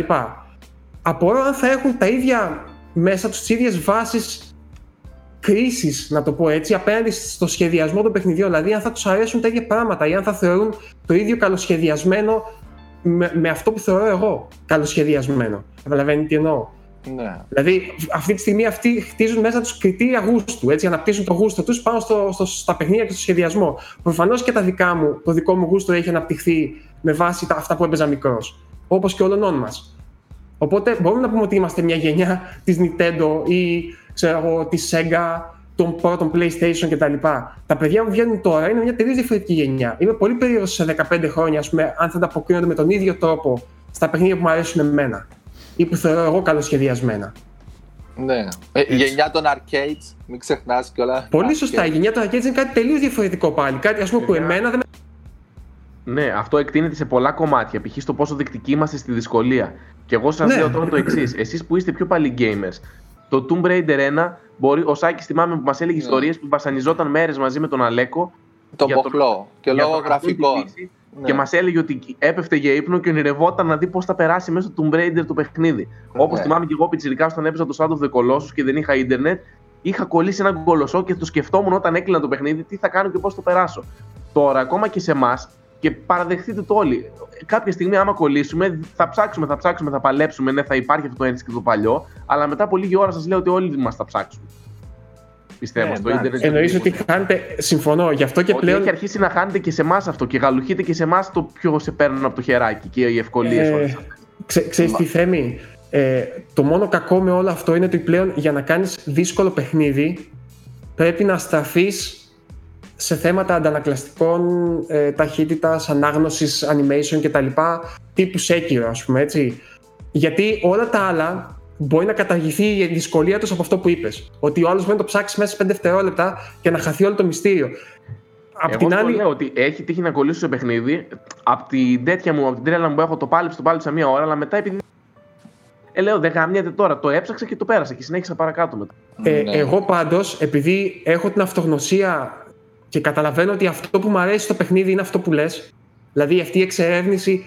Ε, και εμένα το να αρέσει, σπάσω το κεφάλι μου που λέει ο λόγος, ρε παιδί μου, δεν θα κοιτάξω. Θα κοιτάξω, ξέρεις πότε, όταν δεν είμαι σίγουρος αν κάνω κάτι λάθος. Δηλαδή, αν, δηλαδή αν, έχω, αν έχω βρει μια λύση και ενώ πίστεψα ότι θα λειτουργήσει, δεν λειτουργεί, εκεί θα ψάξω μάλλον, κατάλαβες. Γιατί μάλλον δεν έχω Φέρω καταλάβει κάτι. Εντάξει, ο, και ο πιο, yeah. hardcore, ο πιο, πιο super hardcore που θα το παίξει, ότι ο γαμάω τάω, και αυτός πιστεύω ότι έχει ψάξει. Α, αυτό που θέλω να πω εγώ, δεν το λέω ως κακό και κατακριτέο. Εντάξει, ας, ο καθένας απολαμβάνει τα παιχνίδια με τον τρόπο που θέλει. Προς Θεού, είναι ένα μέσο διασκέδασης και ψυχαγωγίας. Αυτό που θέλω να πω είναι ότι ακόμα, αυτό που λες για τις αρχές, αυτό θέλω να πω, ότι γαλοχούνται ακόμα και σε εμάς τώρα. Και αλλάζει το πώς εκλαμβάνουμε τα παιχνίδια. Σωστά, αλλάζουν, εντάξει, αλλάζει, αλλάζει και ο χρόνος που έχουμε και τα. Πάντως, ένα από τα πράγματα που έκανε κατά τη γνώμη μου τον Dark Souls ήταν αυτό. Ότι ήταν από τα λίγα παιχνίδια που στην εποχή μας διατήρησε αυτή την αίσθηση μυστηρίου που είχε. Το ότι μπορείς να ανακαλύψεις πράγματα που δεν ξέρεις τι είναι. Ούτε ήξερε κανείς. Ούτε ήξεραν πώς λειτουργούν. Επανέφερε στο προσκήνιο λίγο τη δυσκολία, έτσι. Ναι, αλλά πρόσεξε. Το, η δυσκολία, είναι θέμα γούστου τώρα, ας πούμε. Η δυσκολία του Dark Souls, εμένα, ας πούμε, με γοητεύει πάρα πολύ. Εντάξει. Η γοητεία του Σέκυρο δεν με γοητεύει τόσο. Η δυσκολία. Η δυσκολία, ναι. ναι. Η δυσκολία, ναι, κόπηκα, δεν ξέρω. Όχι, είπες η γοητεία, ναι. Α, συγγνώμη. Η δυσκολία του Outer Wilds, ας πούμε, με γοητεύει πάρα πάρα πολύ. Από, το, από τη δυσκολία του Ninja Gaiden, που δεν με γοητεύει καθόλου. Καταλαβαίνετε τι εννοώ. Δηλαδή, ναι. απλά όσο έχουν περάσει τα χρόνια και υπάρχει το Ιντερνετ και η ευκολία του Ιντερνετ, η, η γοητεία του δύσκολου παιχνιδιού της εξερεύνησης, still Outer Wilds, αρχίζει λίγο και φθήνει. Γιατί είναι η εύκολη λύση πλέον. Ο άλλος ο σχεδιαστής ξέρει ότι τι να κάτσω να κάνω, αφού είναι πολύ εύκολο να, να καταρρεύσει όλο αυτό που προσπαθώ να χτίσω με έναν οδηγό. Ναι, σίγουρα. από, θα, από τον καθένα μας όμως εξαρτάται το πώς θα το αντιμετωπίσει και πόσο θα ενδώσει. Δηλαδή, εγώ, ναι. εγώ επιμένω και παίζω, δηλαδή, κακά τα ψέματα, το σημερινό normal είναι το τότε easy, ας πούμε, ή το ανάποδο. Ναι. Γιατί τώρα παίζεις το normal και λες τι είναι αυτό δηλαδή, ας πούμε. Γιατί πρέπει να βάλεις hard για default, π.χ. ας πούμε. Γιατί τώρα, π.χ. τώρα παίζω Assassin's Creed Odyssey, εντάξει. Και το ξεκίνησα στο normal. Ε, πόσο level είμαι, δηλαδή ακόμα δεν ξεκλείδωσα κάτι, είμαι, είμαι πλέον ο πι. Λέω τι, τι, τι κάνω εδώ, το βάλα hard. Δηλαδή, γι' αυτό. Αλλά ε, από εσένα εξαρτάται το τι θα παίξεις. Αν θες να παίξεις εύκολα παιχνίδια ή στο easy, ναι, θα ξέρεις πώς το λέμε. Θα, θα φθηνήσεις κι εσύ ως πω... skill set. Θα σας πω yeah. ένα πράγμα που παρατηρώ, ας πούμε, όταν κάνω live streams και τυχαίνει ένα σημείο να έχω κολλήσει ή να, ή να χάνω δύο-τρεις φορές και να πρέπει να ξαναπροσπαθώ στο, για παράδειγμα στο πρόσφατο, στο Last Guardian. Ήτανε δύο άλματα που δεν μου βγαίνανε ρε παιδί μου και έκανα τρεις-τέσσερις φορές load και στο chat φρίκαραν. Ε, εντάξει, εκεί ναι. Φρίκαραν, ναι. όχι μόνο μαζί μου, εντάξει, δεν λέω για αυτούς τώρα που λένε α, δεν μπορείς να παίξεις, δεν πειράζει. Ε, μιλάω για αυτούς που λένε απορώ με την υπομονή σου ρε Σάκη. Και ήθελα να τους πω, τι έκανε. Εντάξει. Τρία reload. Υπομονή, σκέψου, άμα ο άλλος επιστρατεύει υπομονή στις δύο φορές. Τρία reloads, τρία reloads τα οποία βγήκανε και ακριβώς πριν το jump σχεδόν. Δηλαδή, τι να βιώσουνε. Υπάρχει λοιπόν, παλιά θέλετε... μπορεί, να, να, μπορεί να έχανες πίστα ολόκληρη και να ξαναέβαινε. Εντάξει. Ε, πέρα από αυτό, θέλετε λίγο να πούμε πού έχουμε κολλήσει περισσότερο καιρό σε παιχνίδι. Πω, πω, Εγώ ας πούμε έχω ιστορία ε, που έχω κολλήσει πάνω από τρεις μήνες. Τρεις μήνες. Περισσότερο. Να σκεφτούμε. Πες μέχρι να σκεφτούμε. Εγώ παιδιά όταν ήμουν μικρός, ακόμα και με οδηγό, τώρα δεν ξέρω τι κεφάλι κουβαλούσα, ε, είχα κολλήσει στο ναό του νερού. Προφανώς δεν μπορούσα να προσανατολιστώ και το, το ξεκίνησα το παιχνίδι Χριστούγεννα. Το έπαιρνα μονορούφι περίπου για μια εβδομάδα ή δέκα μέρες, ξέρω εγώ, δεκαπέντε. Είχα φτάσει στο ναό του νερού. Στο ναό του νερού φρικάραμε και εγώ και ο αδερφός μου και το ανακαλύψαμε τη λύση του πάλι έτσι τυχαία το Πάσχα.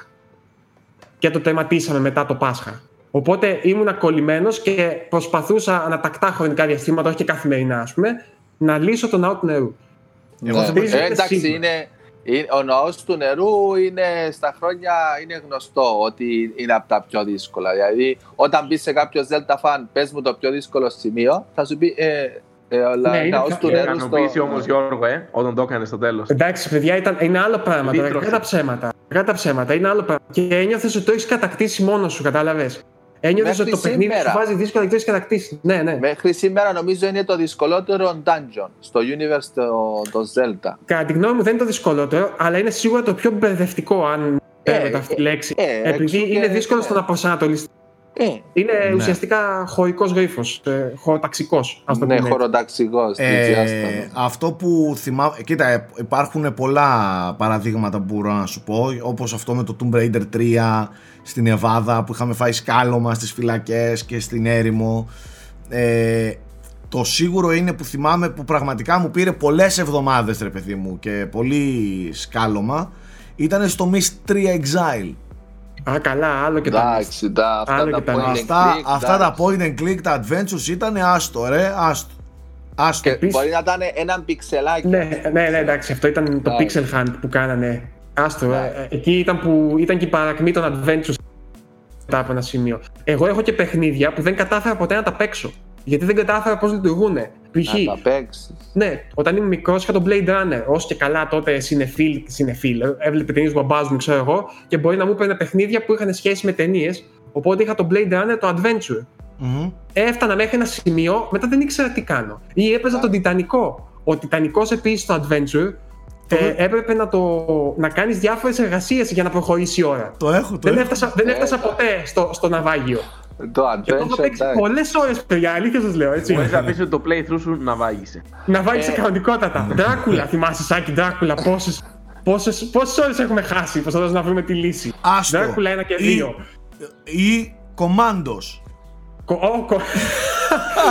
Κομάντος ακόμα, παιδιά, είναι πανδύσκολα. Είναι πανδύσκολα ακόμα. Παιδιά, βγαίναμε έξω. Όλα είναι παλιά παιχνίδια, έτσι. Βγαίναμε έξω να παίξουμε ποδόσφαιρο, να κάνουμε μαλακίες στη γειτονιά και τα λοιπά, και καθόμασταν και συζητούσαμε τι θα κάνουμε με τον, με τον φύλακα, τον Ναζί, στο, και πώς θα του πετάξουμε. Α, του πετάξουμε τσιγάρα, αυτό δεν το έχω δοκιμάσει, του πετάξουμε τσιγάρα από εκεί και μήπως έρθει ο σκύλ. Και να παίρνεις χαρτιά να σχεδιάζεις. Αυτό είναι, είναι απτάγραφα, ναι, ναι. Να παίρνεις σημειώσεις σε παιχνίδια. Αυτό ναι, θα το δει κανείς, θα το δει κανείς Αφρικάρι το δύο χιλιάδες είκοσι. Κι όμως είναι το πιο, τα πιο ωραία, τα πιο ωραία κατά τη γνώμη μου. Κι όμως ε... αυτές οι ιστορίες δεν τις ξεχάσεις ποτέ, φίλε. Με, το, με τον Αλέκο στο Tomb Raider, επειδή δεν είχε χάρτη, πηγαίναμε yeah. και σχεδι... γράφαμε εμείς, σχεδιάζαμε. Για κάνε δεξιά, κάτσε κάτσε, το γράφω. Και ζωγραφίζαμε εμείς χάρτη για να λέμε και βάζαμε χ στα σημεία που είδαμε. Αντίγεια. Εγώ θυμάμαι στο...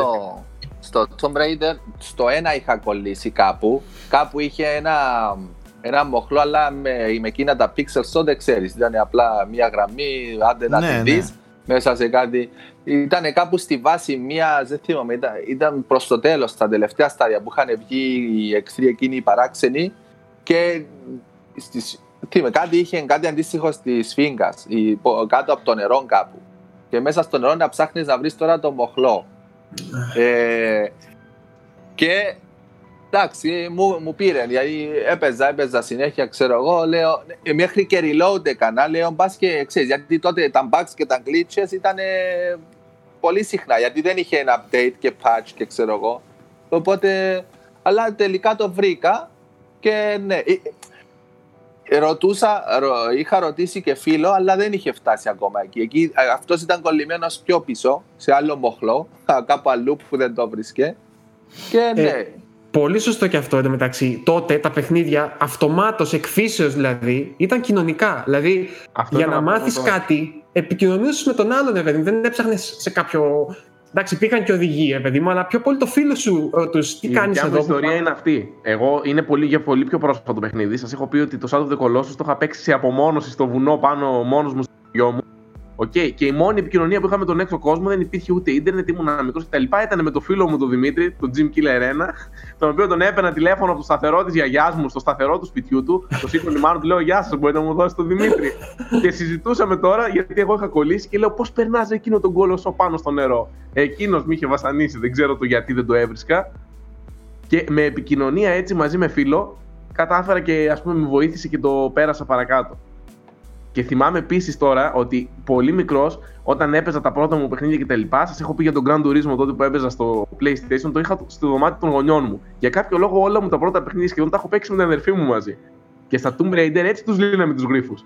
Δηλαδή, καθόμασταν με την Αλεξάνδρα και σπάγναμε τα κεφάλια μας πώς θα περάσουμε, ας πούμε. Ναι, εντάξει, αυτό ήταν το. Έτσι ήταν, τότε ναι. Το, το κόλπο δηλαδή, έτσι λειτουργούσε. Αυτό που λέει ο πρόεδρος ισχύει. Και ο Σάκης με τον αδερφό του π.χ. Πάντα έστρεφόσον στον άλλον. Όχι μόνο με τον αδερφό μου, όλοι μαζί. Με τα παιδιά όλοι, δηλαδή. Όλοι, ναι. και, και εγώ παιδιά με τον αδερφό μου έπαιζα. Δηλαδή, βλέπεις εν τω μεταξύ, αυτό δείχνει και πόσο ο καθένας εκλαμβάνει ίδια ερεθίσματα αλλά τα επεξεργάζει διαφορετικά.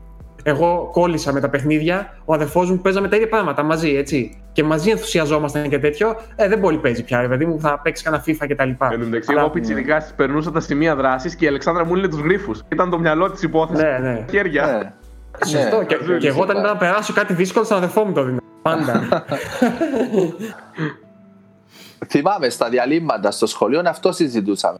Ναι. Στα Zelda μέχρι που έφτασες, ξέρω εγώ. Εντάξει, εγώ είχα κάνει και μια βλακεία τότε. Γιατί εντάξει, εμείς τότε ε, στη, στην Κύπρο εισάγανε παιχνίδια, αλλά ήταν ε, γερμανικά. Οπότε What? εγώ το, το Zelda, το oh. Ocarina of Time, ήταν γερμανικό. Oh. Η χλίμπητη. Και, ναι, και, π.χ.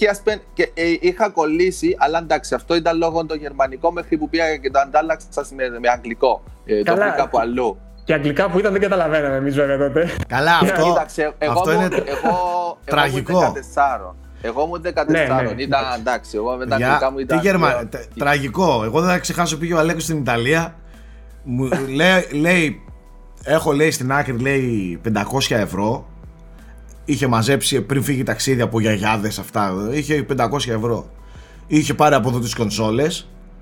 Το δεύτερο το PlayStation αυτά. Και λέει θα πάω τώρα στην Ιταλία και θα, τα παιχνίδια τα πάρω από εκεί ρε. Αυτά που θέλω.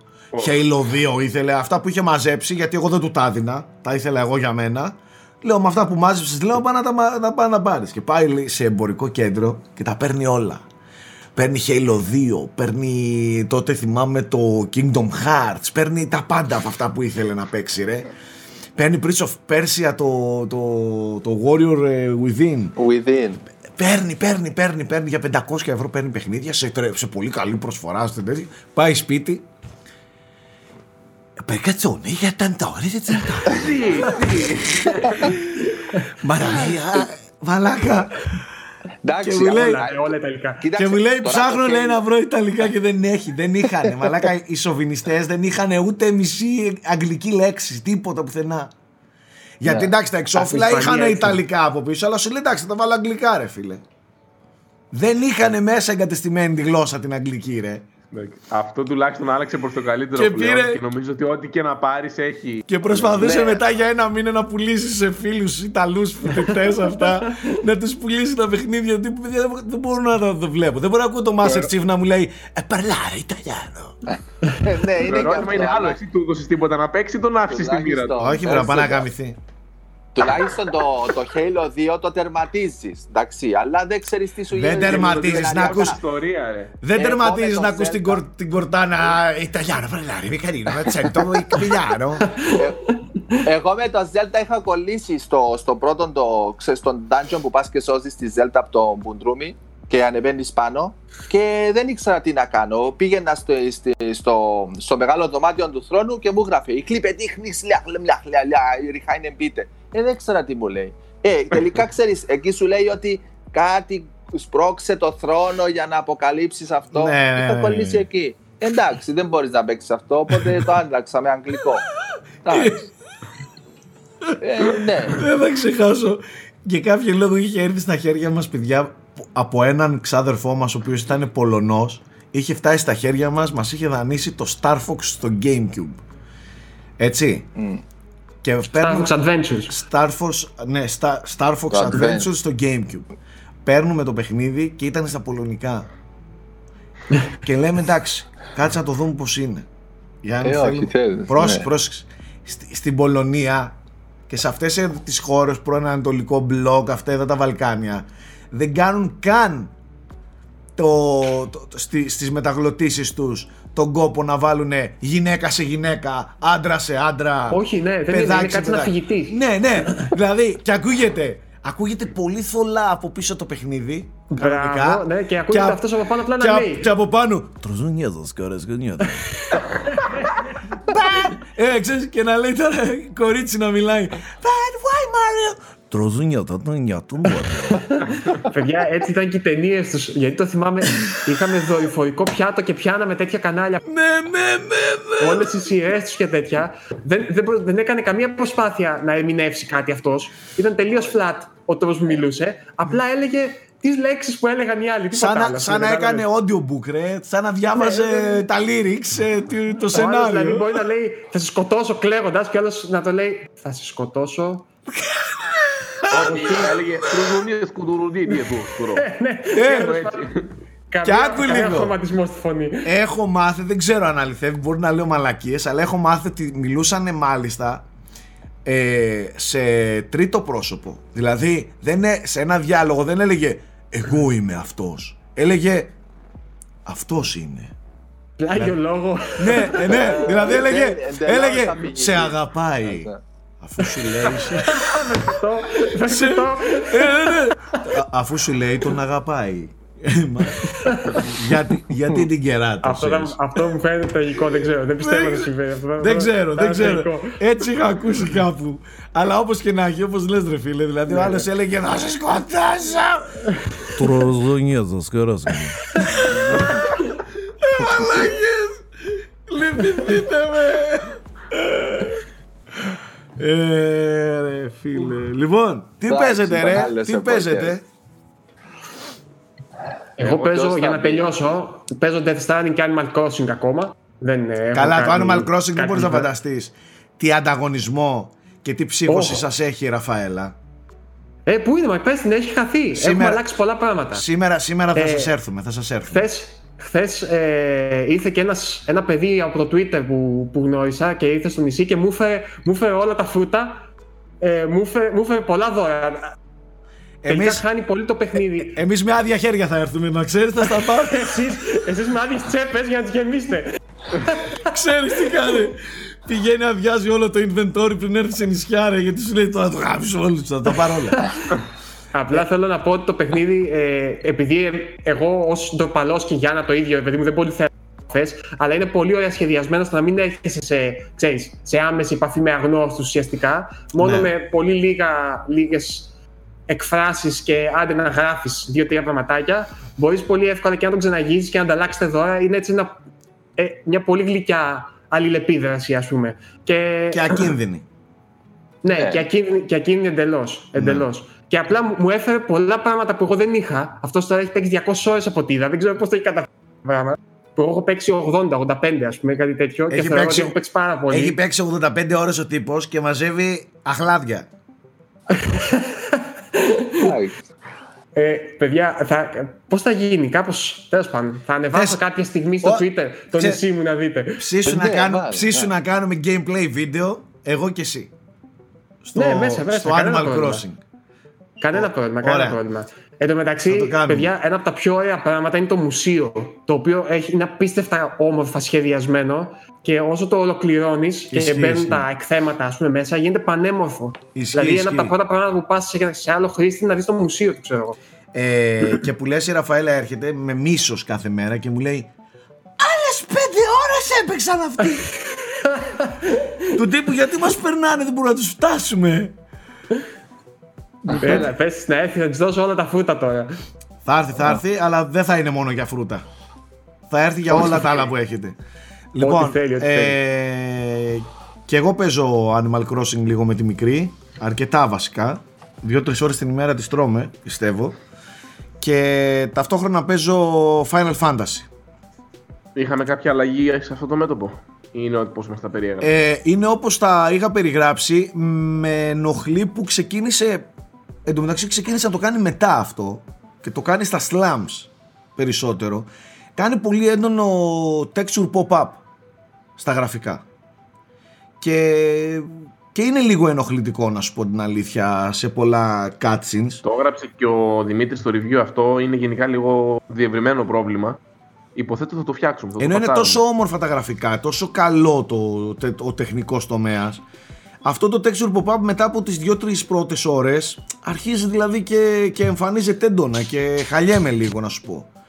Ε, το λατρεύω όμως το παιχνίδι, εντάξει, δεν το συζητάμε. Έχω παίξει έξι εφτά ώρες, το, το λατρεύω. Μάλιστα. Τι άλλο? Θέμης. Εγώ ε, δεν παίζω κάτι, παιδιά. Θα μάθετε Α. πολύ πολύ σύντομα τους λόγους. Υποθέτω να. Όταν έχει βγει το frame rate μπορεί να τον έχετε μάθει κιόλας το λόγο. Ο Σάκης, κάτι άλλο? Ε, κάτι άλλο. Ε, είπαμε, έχω σταματήσει το Half-Life Alyx. Περιμένω. Επιτέλους έχει φτάσει σε ελληνικό έδαφος το, το Valve, το Index. Index. Ε, οπότε θέλω να πιστεύω, μακάρι τώρα και πριν το Πάσχα να, να σκάσει μούρι, τουλάχιστον το σουκού να λιώσω στο, στο Άλεξ. Mm-hmm. Θα δείξει. Ωραία, εσύ Nike? Εγώ ξεκίνησα το Assassin's Creed Odyssey. Για πες. Το οποίο φανταστικό. Έχω παρατήσει στη μέση. ε, Εγώ το βρίσκω φανταστικό. Και εγώ θα συμφωνήσω. Γιατί πολύ, εντάξει, είναι το στοιχείο πάρα, πάρα πολύ. Ε, ε, Καταρχήν, τώρα που το παίζω δύο, σχεδόν δύο χρόνια μετά, έχει πάρει και τα updates, γιατί παιχνίδι της Ubisoft, ξέρεις, bugs, glitches, όλα αυτά. Έχει προσθεθεί δωρεάν περιεχόμενο, έχουν ανέβει levels, έχουν γίνει διάφορα quality of life improvements. Εγώ το πλέον το έχω το τέλειο πακέτο. Έχει, είχα πάρει και το έχω παρακολουθήσει, τα updates το έχουν βελτιώσει πάρα, ναι, πάρα πολύ. Και έχουν προσθέσει και άλλα quests δωρεάν. Δεν λέω για το... Είχα πάρει και πρόσφατα ε, δέκα ευρώ το season pass, που έχει, έχει σύνολο έξι διαφορετικά επεισοδιακά ντι ελ σις, που είναι και αυτά φοβερά. Θέλω να τα ε, παίξω, έχει, ε, αυτό με την Ατλαντίδα, το ντι ελ σι πρέπει να είναι πολύ καλό. Πολύ ναι, καλό. Είναι το δεύτερο και το πρώτο είναι, με το, να μην πω. Ε, γουστάρω γιατί, εντάξει, όσο να είναι, είναι το, η χώρα μας, είναι η μυθολογία με αυτά που μεγαλώσαμε, είναι όλα μέσα. Η Ubisoft, εντάξει, κάποια είναι παραποιημένα ή κάποια, ξέρεις, όπως τα... Τα βλέπει αυτή. Εντάξει, ε, μωρέ, ναι, είναι νομίζω τώρα λεπτομέρειες. Ναι, ναι, ναι, αλλά ε, βασικά αφού είναι, κάποια είναι. Nike, όσο παραποιημένα και να είναι φόρος τιμής στον αρχαιοελληνικό. Ναι, θεωρώ θεωρώ ότι, το κάνει, ότι ό,τι κάνουν το κάνουν από σεβασμό, δεν το κάνουν δηλαδή. Ναι, ναι, δεν το λέω για κακό, γιατί όπως και να έχει, τα μισά είναι μυθολογία. Οπότε καταλάβεις, μπορεί να το ερμηνεύσει αυτή διαφορετικά. Ε, αλλά είναι όλοι μέσα. Είναι η ιστορική, είναι όλα, όλη η μυθολογία, είναι όλη η πολιτική. Ως αναπαράσταση της αρχαίας τα... Ελλάδας είναι σοκαριστικό, Nike. Και δηλαδή ανεβαίνεις πάνω στον Παρθενώνα και τον βλέπεις στο απόγειο της ακμής του, έτσι, στη χρυσή εποχή του, και σε πιάνει ρίγος πραγματικά. Ιστορικά γεγονότα, οι Πελοποννησιακοί πολέμοι, τα... ακόμα και στο loading μαθαίνεις, ξέρεις, έχει εκεί ιστορικά γεγονότα. Τι γινόταν στην Σπάρτη, τι γινόταν στην Πελοπόννησο, τι εκεί, πότε ήταν η μάχη. Με βάλατε αυτή, στο τρυπάκι είναι... να το συνεχίσω. Με βάλατε. Ε, και το ε, θυμόμουν που είπε ο Θέμης ότι...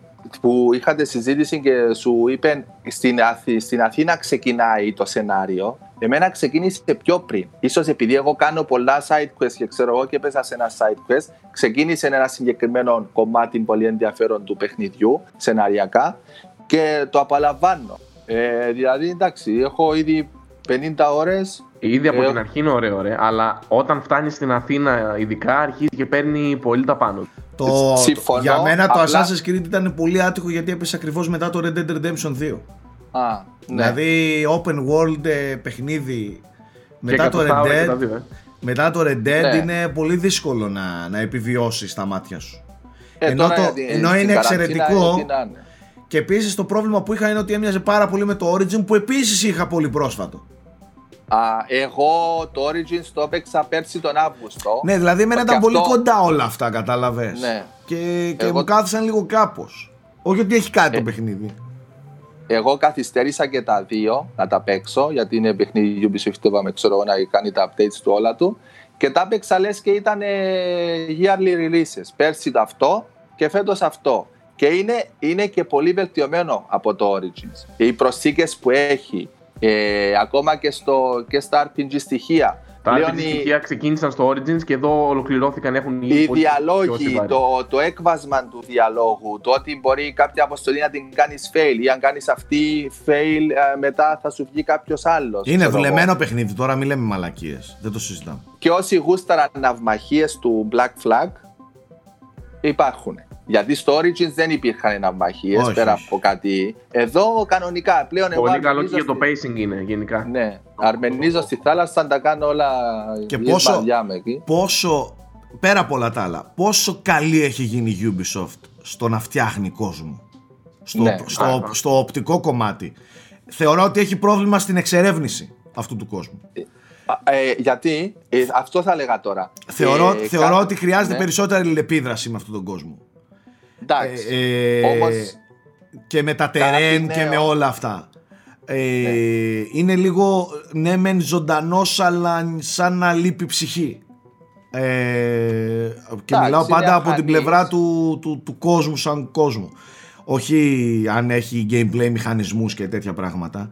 Θέλω να πω ότι το Breath of the Wild είναι πολύ καλύτερο στο να, στο να αντιλαμβάνεσαι και να βιώνεις ναι, το τερέν το, και τον το κόσμο. Το Breath of the Wild είναι συστημικό παιχνίδι, βασίζεται ναι. στα συστήματα του κόσμου. Ναι. Αυτό είναι λίγο πιο παραδοσιακό. Ωστόσο, το η Ubisoft έχει γίνει υποδειγματικό.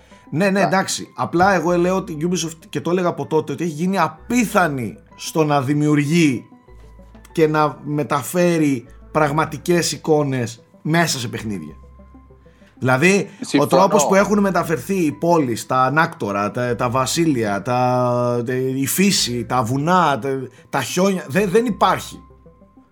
Και δεν το έχει κάνει και... μόνος στο. Και, και η Αίγυπτος ήταν σοκ και δέος. Και η Αίγυπτος. Και δεν ξέρω αν το βάλες πρόσφατα. Έχουν βάλει δωρεάν το tour mode. Ναι. Που α.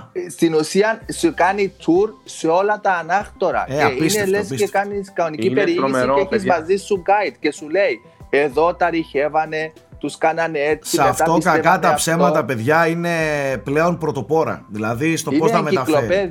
Και γι' αυτό χαίρομαι και περιμένω πώς και πώς, πότε, σε τι setting θα μεταφερθούμε αμέσως μετά. Καταλαβαίνεις. Το επόμενο, ναι. Θα έχει, έχει τελευταίο... πολύ ενδιαφέρον. Δεν απλά παίρνει έτσι λίγο στοιχεία του setting. Παίρνουνε μαλάκα όλο το, το, το, το, την ιστορία και την περνάνε με το δικό τους τρόπο, αλλά, αλλαγμένο. Τα πάντα είναι όλα μέσα. Για από οργαναυτική εκστρατεία, ο Μύρο Οδύσσια, ο Μύρο Ιλιάδα, η μύθη του Εσώπου, το, το, του Ηρακλή, όλα, όλα, όλα. Ένα tribute είναι. Έχουν βάλει και τη μυθολογία μέσα. Και, και αυτά, όλα. Προχώρα λίγο τα, το, τα side quest, το, όχι τα side quest, το main παρακλάδι. Έχω προχωρήσει αρκετά, Θέμη, έχω προχωρήσει αρκετά, είμαι level σαράντα δύο, έχουν, ωραία, τρέχουν όλα, τρέχουν όλα παράλληλα. Οπότε ναι. ξέρεις τι λέω, αυτά που αφορούν τη μυθολογία είναι από τα καλύτερα quest στο παιχνίδι. Ναι. Σοκ, απλά, ναι, ναι, ναι, ναι. Και κάτι τελευταίο, κάτι τελευταίο για το παιχνίδι και είναι σημαντικό. Ε, νομίζω δεν το είχε το Origins. Ε, όταν ξεκινάει το παιχνίδι, πέρα από τη δυσκολία, σε ρωτάει σε τι mode θες να το παίξεις. Υπάρχει το κλασικό mode των Assassin's Creed και υπάρχει το exploration mode που σε μια μικρή περιγραφή σου λέει ότι this is how the game was meant to play, to be played. Mm-hmm. Όταν στο λέει αυτόν developer, εννοείται το βάζεις. Και δεν σου λέει αυτόματα το wave point. Κάνεις ένα μικρό διάλειμμα, σου λέει ας πούμε τώρα πρέπει να πας στον Ιπποκράτη π.χ. ας πούμε. Και από κάτω ρωτάς πού είναι ο Ιπποκράτης. Σου λέει ο Ιπποκράτης είναι δυτικά της Αττικής, είναι πάνω από το βουνό της Άρτεμης. Καταλάβες. Ναι, και πας ναι, ναι, κάπου ναι, εκεί ναι, ναι, ναι. και στέλνεις τον αετόν και τον βρίσκεις. Δεν σου λέει με τη μία το, το, ναι. το, το... Και είναι exploration, exploration ας πούμε. Ναι, και ναι, αυτό ναι. σε βοηθάει να ανακαλύψεις οργανικά πιο πολύ τον κόσμο. Π.χ. μπορεί να πας σε ένα νησί, οπότε τα side quest που θα πάρεις εκεί πέρα λογικά αφορούν το νησί. Και οπότε, πόσο γιγαντιαίο είναι, είναι, παιδιά. Ο χάρτης, πόσο μεγάλος είναι ο χάρτης. Είναι, είναι τεράστιος. Εντάξει, είναι τεράστιος. Εντάξει, σε κάποια σημεία βλέπεις ότι είναι σμίκρινση, γιατί ας πούμε βλέπεις ότι κάποια νησιά είναι π.χ. κολυμπάς και πας. Εντάξει, εννοείται. Αλλά ναι, οκ. Εντάξει, αυτό είναι για λόγους gameplay, αλλά πρακτικά είναι όλη η Ελλάδα μέσα, έτσι. Ναι, ναι, ναι. Σαν να σπαίνει σαλαμίνα από την αχτή, είναι το πλάτος του πλοίου σου. Καταλάβες, δηλαδή κολυμπάς πενήντα μέτρα. Εντάξει, εννοεί game logic. Δεν μπορούσες να κάνουν real scale. Σίγουρα, σίγουρα, εντάξει. Φανταστικό. Ναι, ναι, ήξερα τι να περιμένω, αλλά με τόσο πολύ περιεχόμενο και το αυτόν το πλήρες πακέτο είναι φανταστικό.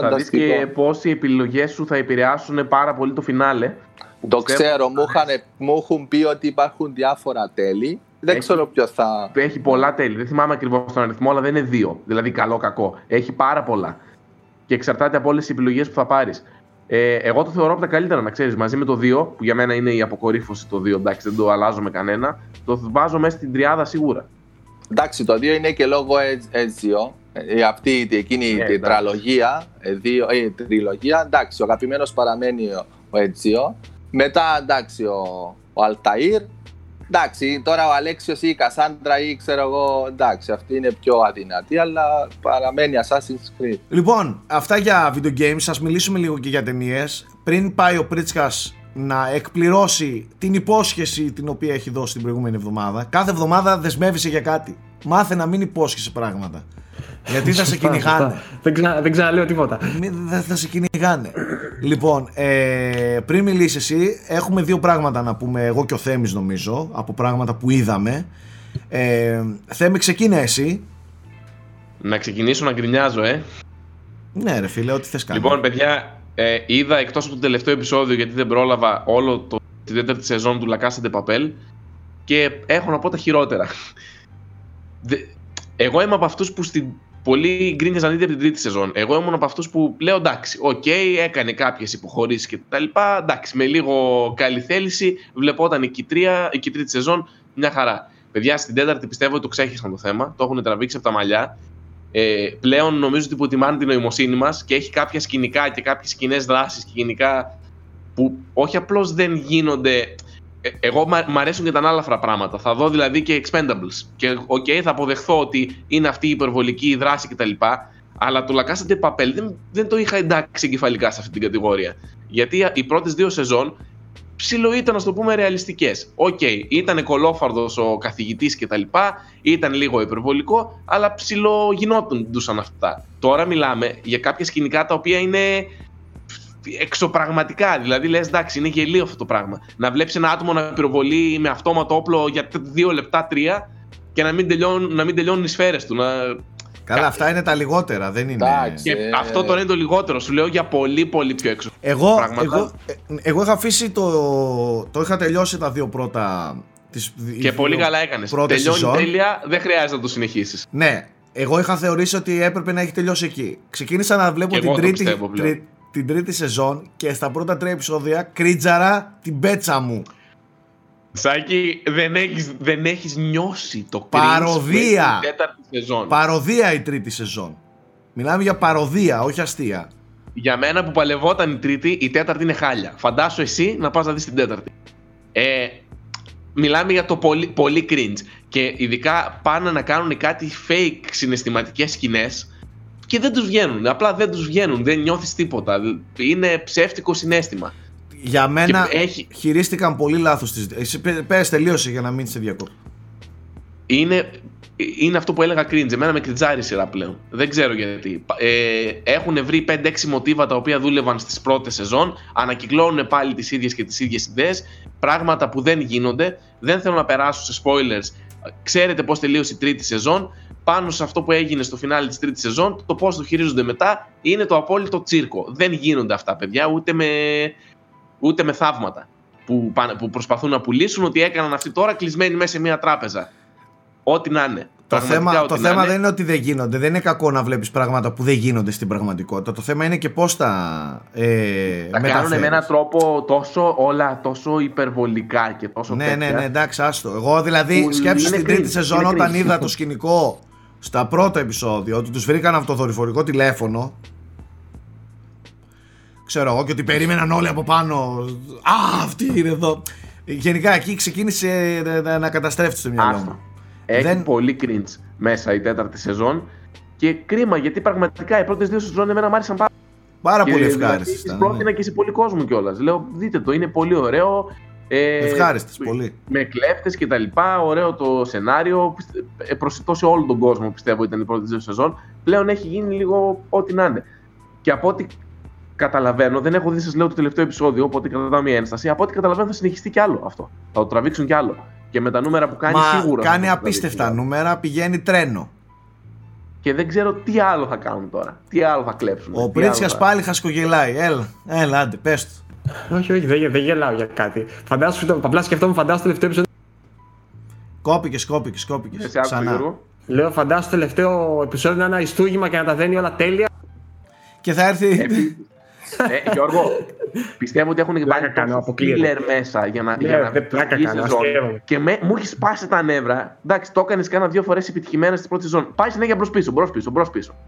Δηλαδή δείχνει από το παρελθόν και ξαναπάμε στο παρόν. Προχωράμε δύο βήματα στο παρόν, ξαναπάμε στο παρελθόν. Ε, ρε παιδιά, φτάνει. Δείξτε λίγο τι γίνεται, προχωρήστε λίγο. Να μιλήσουμε, να μιλήσουμε και για άλλα πράγματα. Το La Casa de Papel είναι. Πολύ, εντάξει τώρα. Το La Casa de Papel είναι μια παροδία πλέον, όπως και το Stranger Things, να τα λέμε όλα. Ε... Πάμε λίγο στο, στο κομμάτι του... της δικιάς μου πρότασης πριν περάσουμε στο Πρίτσκα. Ε... Εγώ, παιδιά, είδα Και δεν το είδα όλο. Είδα δύο, τρία επεισόδια από τα οχτώ της μίνι σειράς ντοκιμαντέρ ε, του Netflix που λέγεται Tiger King. Το έχω δει. Αλήθεια λες? Ναι, το έχω δει όλο. Πες, πες και θα πω άμα θέλεις. Ωραία, λοιπόν, καταρχάς έχω φρικάρει με την Αμερική. Έχω φρικάρει. Δεν, δεν περιγράφονται αυτά που βλέπω εγώ σε αυτό το ντοκιμαντέρ. Δηλαδή, οκ, okay, ξέρουμε ότι οι Αμερικάνοι είναι, ρε παιδί μου, πολύ γιούχου σε πολλά. Είναι πολύ εντάξει γιούχου. Τι, τι βλέπουν τα μάτια μου. Δεν είναι δυνατόν να ζούμε σε αυτές τις εποχές. Δεν μπορώ να το πιστέψω αυτά που βλέπω. Δε, ειλικρινά σας μιλάω, παιδιά. Δείτε το Tiger King του Netflix. Πέρα από το γεγονός ότι είναι πολύ καλοφτιαγμένο ντοκιμαντέρ, με, με, με ωραία σκηνοθεσία, σε κρατάει πολύ ο, ο, ο τρόπος που έχει ε, ε, δεθεί σαν, σαν σειρά είναι φανταστικός. Αυτά που βλέπω με φρικάρουν. Δεν μπορώ να πιστέψω ότι αυτά γίνονται στη, στην εποχή μας από α, normal ανθρώπους.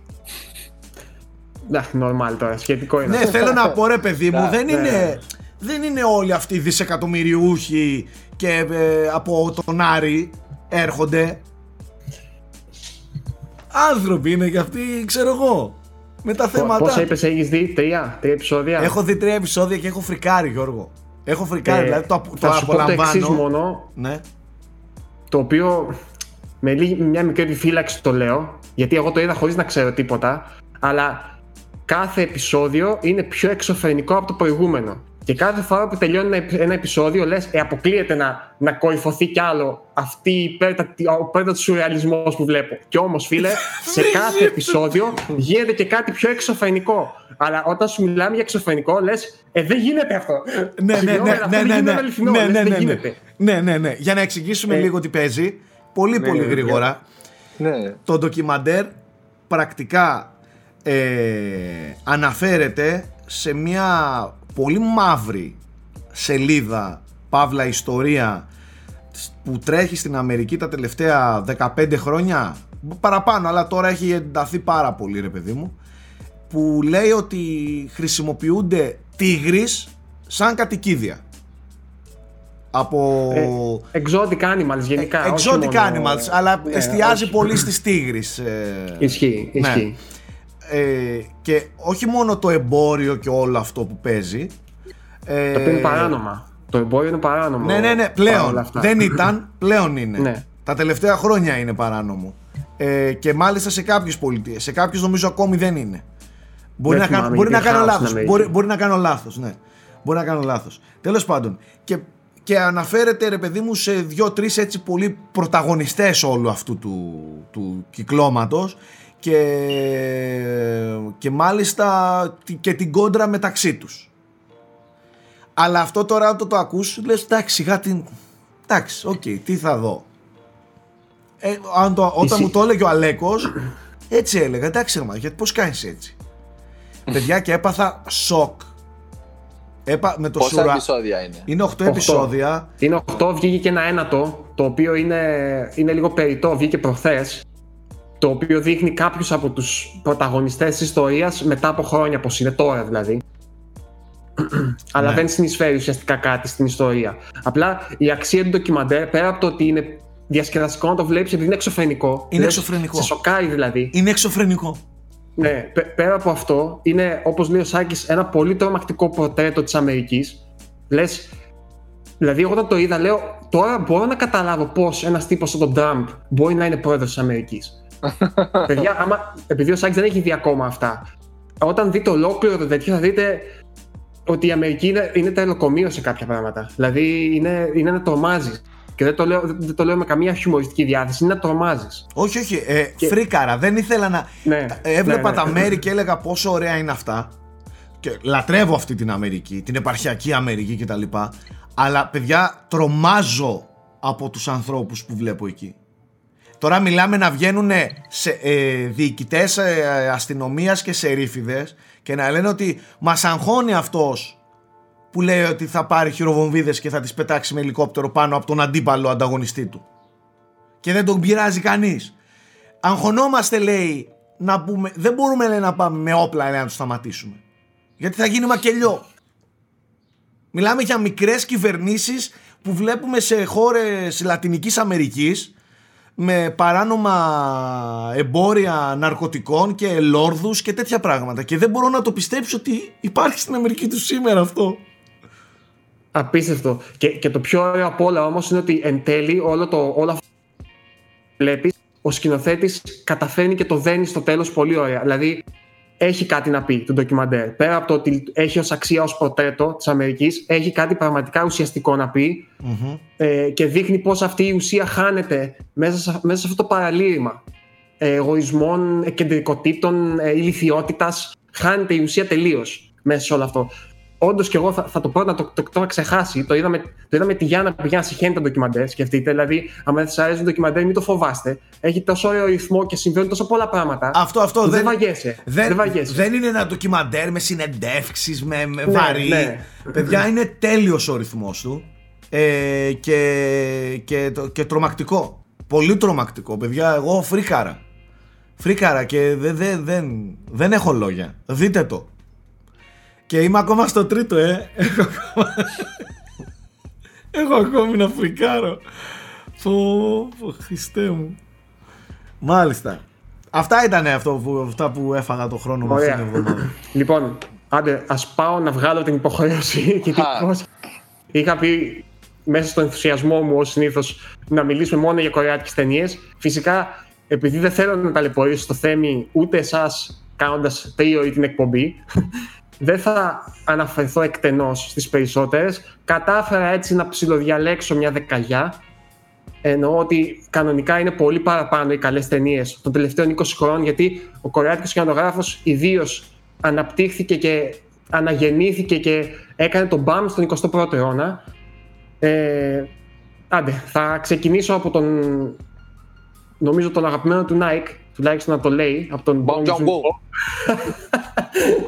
Ναι, λοιπόν, εκτός από το Parasite που ελπίζω να έχετε δει, ε, πρέπει να δείτε οπωσδήποτε άλλες δύο ταινίες οι οποίες είναι αριστουργήματα. Η μία λέγεται Memories of Murder, δεν θυμάμαι πώς λέγεται στα μνήμες εγκλήματος, λογικά είναι στα ελληνικά, και η άλλη λέγεται Mother, και οι δύο είναι αριστουργήματα. Και μετά, αν σας αρέσει γενικά ο Bong Joon-ho, έχει και άλλες οι οποίες είναι όχι εξίσου καλές, αλλά πολύ καλές ταινίες, όπως και να έχει. Το Mother είναι φως... διαμάντι. Το ναι. Mother είναι διαμάντι. Το Ogja, το οποίο μπορείτε να το βρείτε στο, στο Netflix. Έχει το... με το τρένο. Πες το κόλλι στο μυαλό μου. Ποιο ρε, το Train to Busan. Έλα Σάκη. Όχι ρε, με το τρένο. Με... που είναι κάθε δωμάτιο μια τάξη. Α, κοινωνική τάξη εννοώ. Ε... Oh, έλα, το ξέρετε, το ξέρετε. Θα το βάλει ο Θέμης. Θα το γράψω μόλις λύσουμε την εκπομπή να το βάλει. Οπότε, Bong Joon-ho οπωσδήποτε, και το The Host, μην το παραλείψετε. Είναι πολύ ενδιαφέρουσα ταινία. Ε, monster movie κιόλας. Με τέρας που εμφανίζεται κτλ. Ο δεύτερος πολύ ωραίος σκηνοθέτης που είναι σίγουρος ότι ξέρετε, αλλά πολύ πιθανό να μην έχετε δει όλες τις καλές ταινίες του, είναι ο Park Chan-wook, ο οποίος έγινε πολύ γνωστός και στην Ελλάδα με το Oldboy. Ο οποίος. Που σας προτείνω να δείτε όλη την τριλογία του Oldboy, το οποίο είναι μια τριλογία με θέμα. Το Oldboy είναι η μεσαία ταινία αυτής της τριλογίας. Υπάρχει και το Lady Vengeance που είναι η επόμενη μετά το Oldboy, και υπάρχει και το προηγούμενο, το οποίο δεν θυμάμαι ακριβώς πώς λέγεται. Ε... Τέλος πάντων, θα τις βρείτε και τις τρεις. Αν ψάξετε Park Chan-wook, είναι μια τριλογία που έχει θέμα την. Και η άλλη εξαιρετική ταινία του Park Chan-wook, κατά τη γνώμη μου, γιατί έχει κι άλλες, είναι το The Handmaiden. Οι υπηρέτες, νομίζω λέγεται. Είναι μια ιστορία με μια υπηρέτεια που πάει σε ένα μεγάλο, ας πούμε, εξοχικό και στείνεται μια πλεκτάνη απέναντι στον, στον ιδιοκτήτη, ας πούμε, τον πλούσιο. Αλλά είναι μια ταινία που είναι πολύ καλά γυρισμένη και έχει πάρα πολύ ωραία δομημένες ανατροπές. Δείτε την χωρίς να ξέρετε τίποτα και πιστεύω θα, θα περάσετε δύο ώρες πραγματικό. Την είδα πρόσφατα με, με την Αλίνα και είναι φανταστική. Εσύ μου ωραία. Το έχεις προτείνει, πολύ έντονα. Και, και, και έχει και απίθανη μουσική, παιδιά, απίθανη. Ναι, ναι, ναι, ναι. Λοιπόν, τρίτος φανταστικός σκηνοθέτης από την Νότια Κορέα, ο οποίος είναι λίγο πιο καλλιτεχνικός βέβαια, είναι ο Λι Τσανγκ Ντόνγκ, ο οποίος πάλι έγινε πιο ευρέως γνωστός με το Burning, το οποίο βγήκε πέρυσι, αν δεν κάνω λάθος, ή πρόπερσι, γιατί έχω χάσει λίγο τα χρόνια. Ε, Και αυτό σας προτείνω να το δείτε αν δεν το έχετε δει. Είναι μια ταινία με, με έναν πολύ δικό της ρυθμό. Μην περιμένετε δηλαδή δράση και γρήγορο ρυθμό κτλ. Στείνει έτσι ένα μυστήριο και σε υπνοτίζει σιγά σιγά στο ρυθμό της. Ε, και είναι φανταστική από την αρχή μέχρι το τέλος. Και ο ίδιος έχει κάνει άλλες δύο ταινίες, οι οποίες. Περιμένει γιατί να φύγει το τέρας από δίπλα μου. Δεν μας τον έχεις δείξει τόσο καιρό το Σνούπι, ρε φίλε. Περίμενε. Φαίνεται. Φαίνεται. Ναι. Αυτός άνοιξε την πόρτα, ναι, περίμενε. Α, ναι. Έχει λοιπόν άλλες δύο ταινίες. Ε, η μία λέγεται Poetry, η οποία κατά τη γνώμη μου η καλύτερη ταινία. Ε, είναι με μία κυρία η οποία ανακαλύπτει για ένα φόνο, ας το πω έτσι, μιας, μιας κοπέλας. Και ταυτόχρονα η ίδια βρίσκεται σε μια διαδικασία όπου περνάει προς Alzheimer. Έχει Alzheimer και αρχίζει το μυαλό της να, ναι. να χάνει, ρε παιδί μου, την επαφή του. Και, και ταυτόχρονα προσπαθεί να μοιηθεί στην τέχνη με κάποιον τρόπο. Είναι, ακούγεται πιο περίεργο όπως το περιγράφω παρά όπως το έχει δέσει στην ταινία. Ε, είναι νομίζω η πιο πλούσια έτσι, θεματική ταινία του, θεματικά ταινία του και, και η πιο ενδιαφέρουσα. Και ένα τρίτο, το οποίο όμως επειδή μας έκαξαν την άλλη φορά, σας το λέω με επιφύλαξη γιατί είναι πολύ σκληρή ταινία, κατά τη γνώμη μου, λέγεται Secret Sunshine και μάλιστα παίζει και ο μπαμπάς από το, από το Parasite, το, το, του οποίου δεν θυμάμαι ποτέ το όνομα, αλλά είναι εξαιρετικός ηθοποιός ε, και για την οποία θέλω μόνο να σας πω ότι είναι πολύ βαριά. Είναι μια, είναι μια μητέρα που μετακομίζει μετά το του άντρα της, μετακομίζει στο, σε, στο πατρικό χωριό ας πούμε, του άντρα της, για κάποιο λόγο, και μετά εκεί αρχίζουν και συμβαίνουν διάφορα. Ε, πολύ ιδιαίτερη, αλλά πολύ σκληρή, ξαναλέω. Λοιπόν, πάμε σε λίγο πιο light που σας τους προτείνω, αυτές σας προτείνω εκατό τοις εκατό. Δηλαδή, είτε σας αρέσουν λίγο πιο βαριές, είτε όχι, αυτές είναι αντάξεις Hollywood, κατά τη γνώμη μου. Είναι και ταινίες του Kim Ji-woon. Η πρώτη που θα σας προτείνω λέγεται Γλυκόπικρη ζωή. Είναι περιπέτεια. Είναι με έναν ε, μπράβο ενός μεγάλου μαφιόζου, ας το πούμε έτσι, που μετά από ένα σημείο ο ίδιος του μαφιόζου στρέφεται εναντίον του. Μεγάλο λάθος φυσικά. Εκπληκτική χορογραφία, δράσεις κτλ. Αλλά πέρα από αυτό δεν είναι ταινία The Raid, μόνο ξύλο. Ε, έχει πολύ ωραίους χαρακτήρες, έχει μια μελαγχολία πάρα πολύ ωραία. Οπότε Bitter Sweet Life λέγεται αυτό, ψάξτε το. Αν θέλετε thriller από τον ίδιο σκηνοθέτη, A Tale of Two Sisters, το οποίο είναι thriller σεξοχικό με ιστορία οικογένειας κτλ. Mm-hmm. Φοβερά καλογυρισμένο. Και η αγαπημένη μου ταινία του, του Kim Ji-woon είναι το I Saw The Devil. Ah, το οποίο είναι μια ταινία που Έπους. νομίζω το έχουμε ξαναπροτείνει. Είναι Έπους. σκληρή κι αυτή. Έπους. Είναι μια ταινία που δεν θα, δεν θα μπορούσε ποτέ να γίνει στο Hollywood. Είναι τόσο σκληρή η θεματολογία της, ας πούμε, και τόσο ιδιαίτερη και ίσως και αμφιλεγόμενη. Ναι, αλλά ναι, είναι ναι, ναι, τόσο ναι. καλό, παιδιά. Δεν μπορείτε είναι, να φανταστείτε. Είναι έπος αυτή η ταινία. I Saw The Devil, λοιπόν, δείτε το. Ε, μετά είναι ο Να Χονγκ Τζιν, ο οποίος δεν ξέρω αν λέω σωστά το όνομά του, ο οποίος έχει κάνει δύ- τρεις ταινίες καλές. Εγώ δύο προτιμώ από αυτές τις τρεις που έχω δει, δεν έχω δει παραπάνω. Το ένα είναι το The Wailing, που είναι κατά τη γνώμη μου ένα από τα καλύτερα thriller των τελευταίων δέκα χρόνων. Ψάξτε το. Είναι λίγο μεγαλούτσικο, γιατί ξέρω ότι η νέα γενιά λίγο βαριέται τις μεγάλες ταινίες, αλλά σας υπόσχομαι ότι θα πάθετε πλάκα με το The Wailing. Το θεωρώ εκπληκτικό και επίσης φανταστικό είναι το The Chaser, το δικό του, που είναι μυστηρίου με έναν δολοφόνο κτλ. Και αυτό πάρα πολύ έξυπνο και δουλεμένο. Και αν δεν κάνω λάθος, είναι και η πρώτη ταινία, το The Chaser. Και έχει και μια εξίσου καλή, όχι σε αυτό το επίπεδο, κατά τη γνώμη μου, αλλά εξίσου καλή ταινία. Και όταν μιλάω για καλή ταινία, εννοώ αντίστοιχη με, με πολύ καλές του Hollywood, έτσι. Λέγεται The Yellow Sea. Και αυτό είναι νομίζω με τον. Όχι νομίζω, είναι με τον τύπο που παίζει τον πατέρα στο, στο Parasite. Και για το τέλος έχω αφήσει τον Kim Ki-duk, ο οποίος είναι ο πιο έτσι, καλλιτεχνικός, να το πω έτσι, από τους υπόλοιπους. Είναι λίγο πιο zen, λίγο πιο, να το πω, πώς να το πω, κουλτούρα, για όσους έχουν μια αλλεργία προς αυτή τη λέξη. Ε, έχει κάνει δύο ταινίες που εγώ τις θεωρώ αριστουργήματα.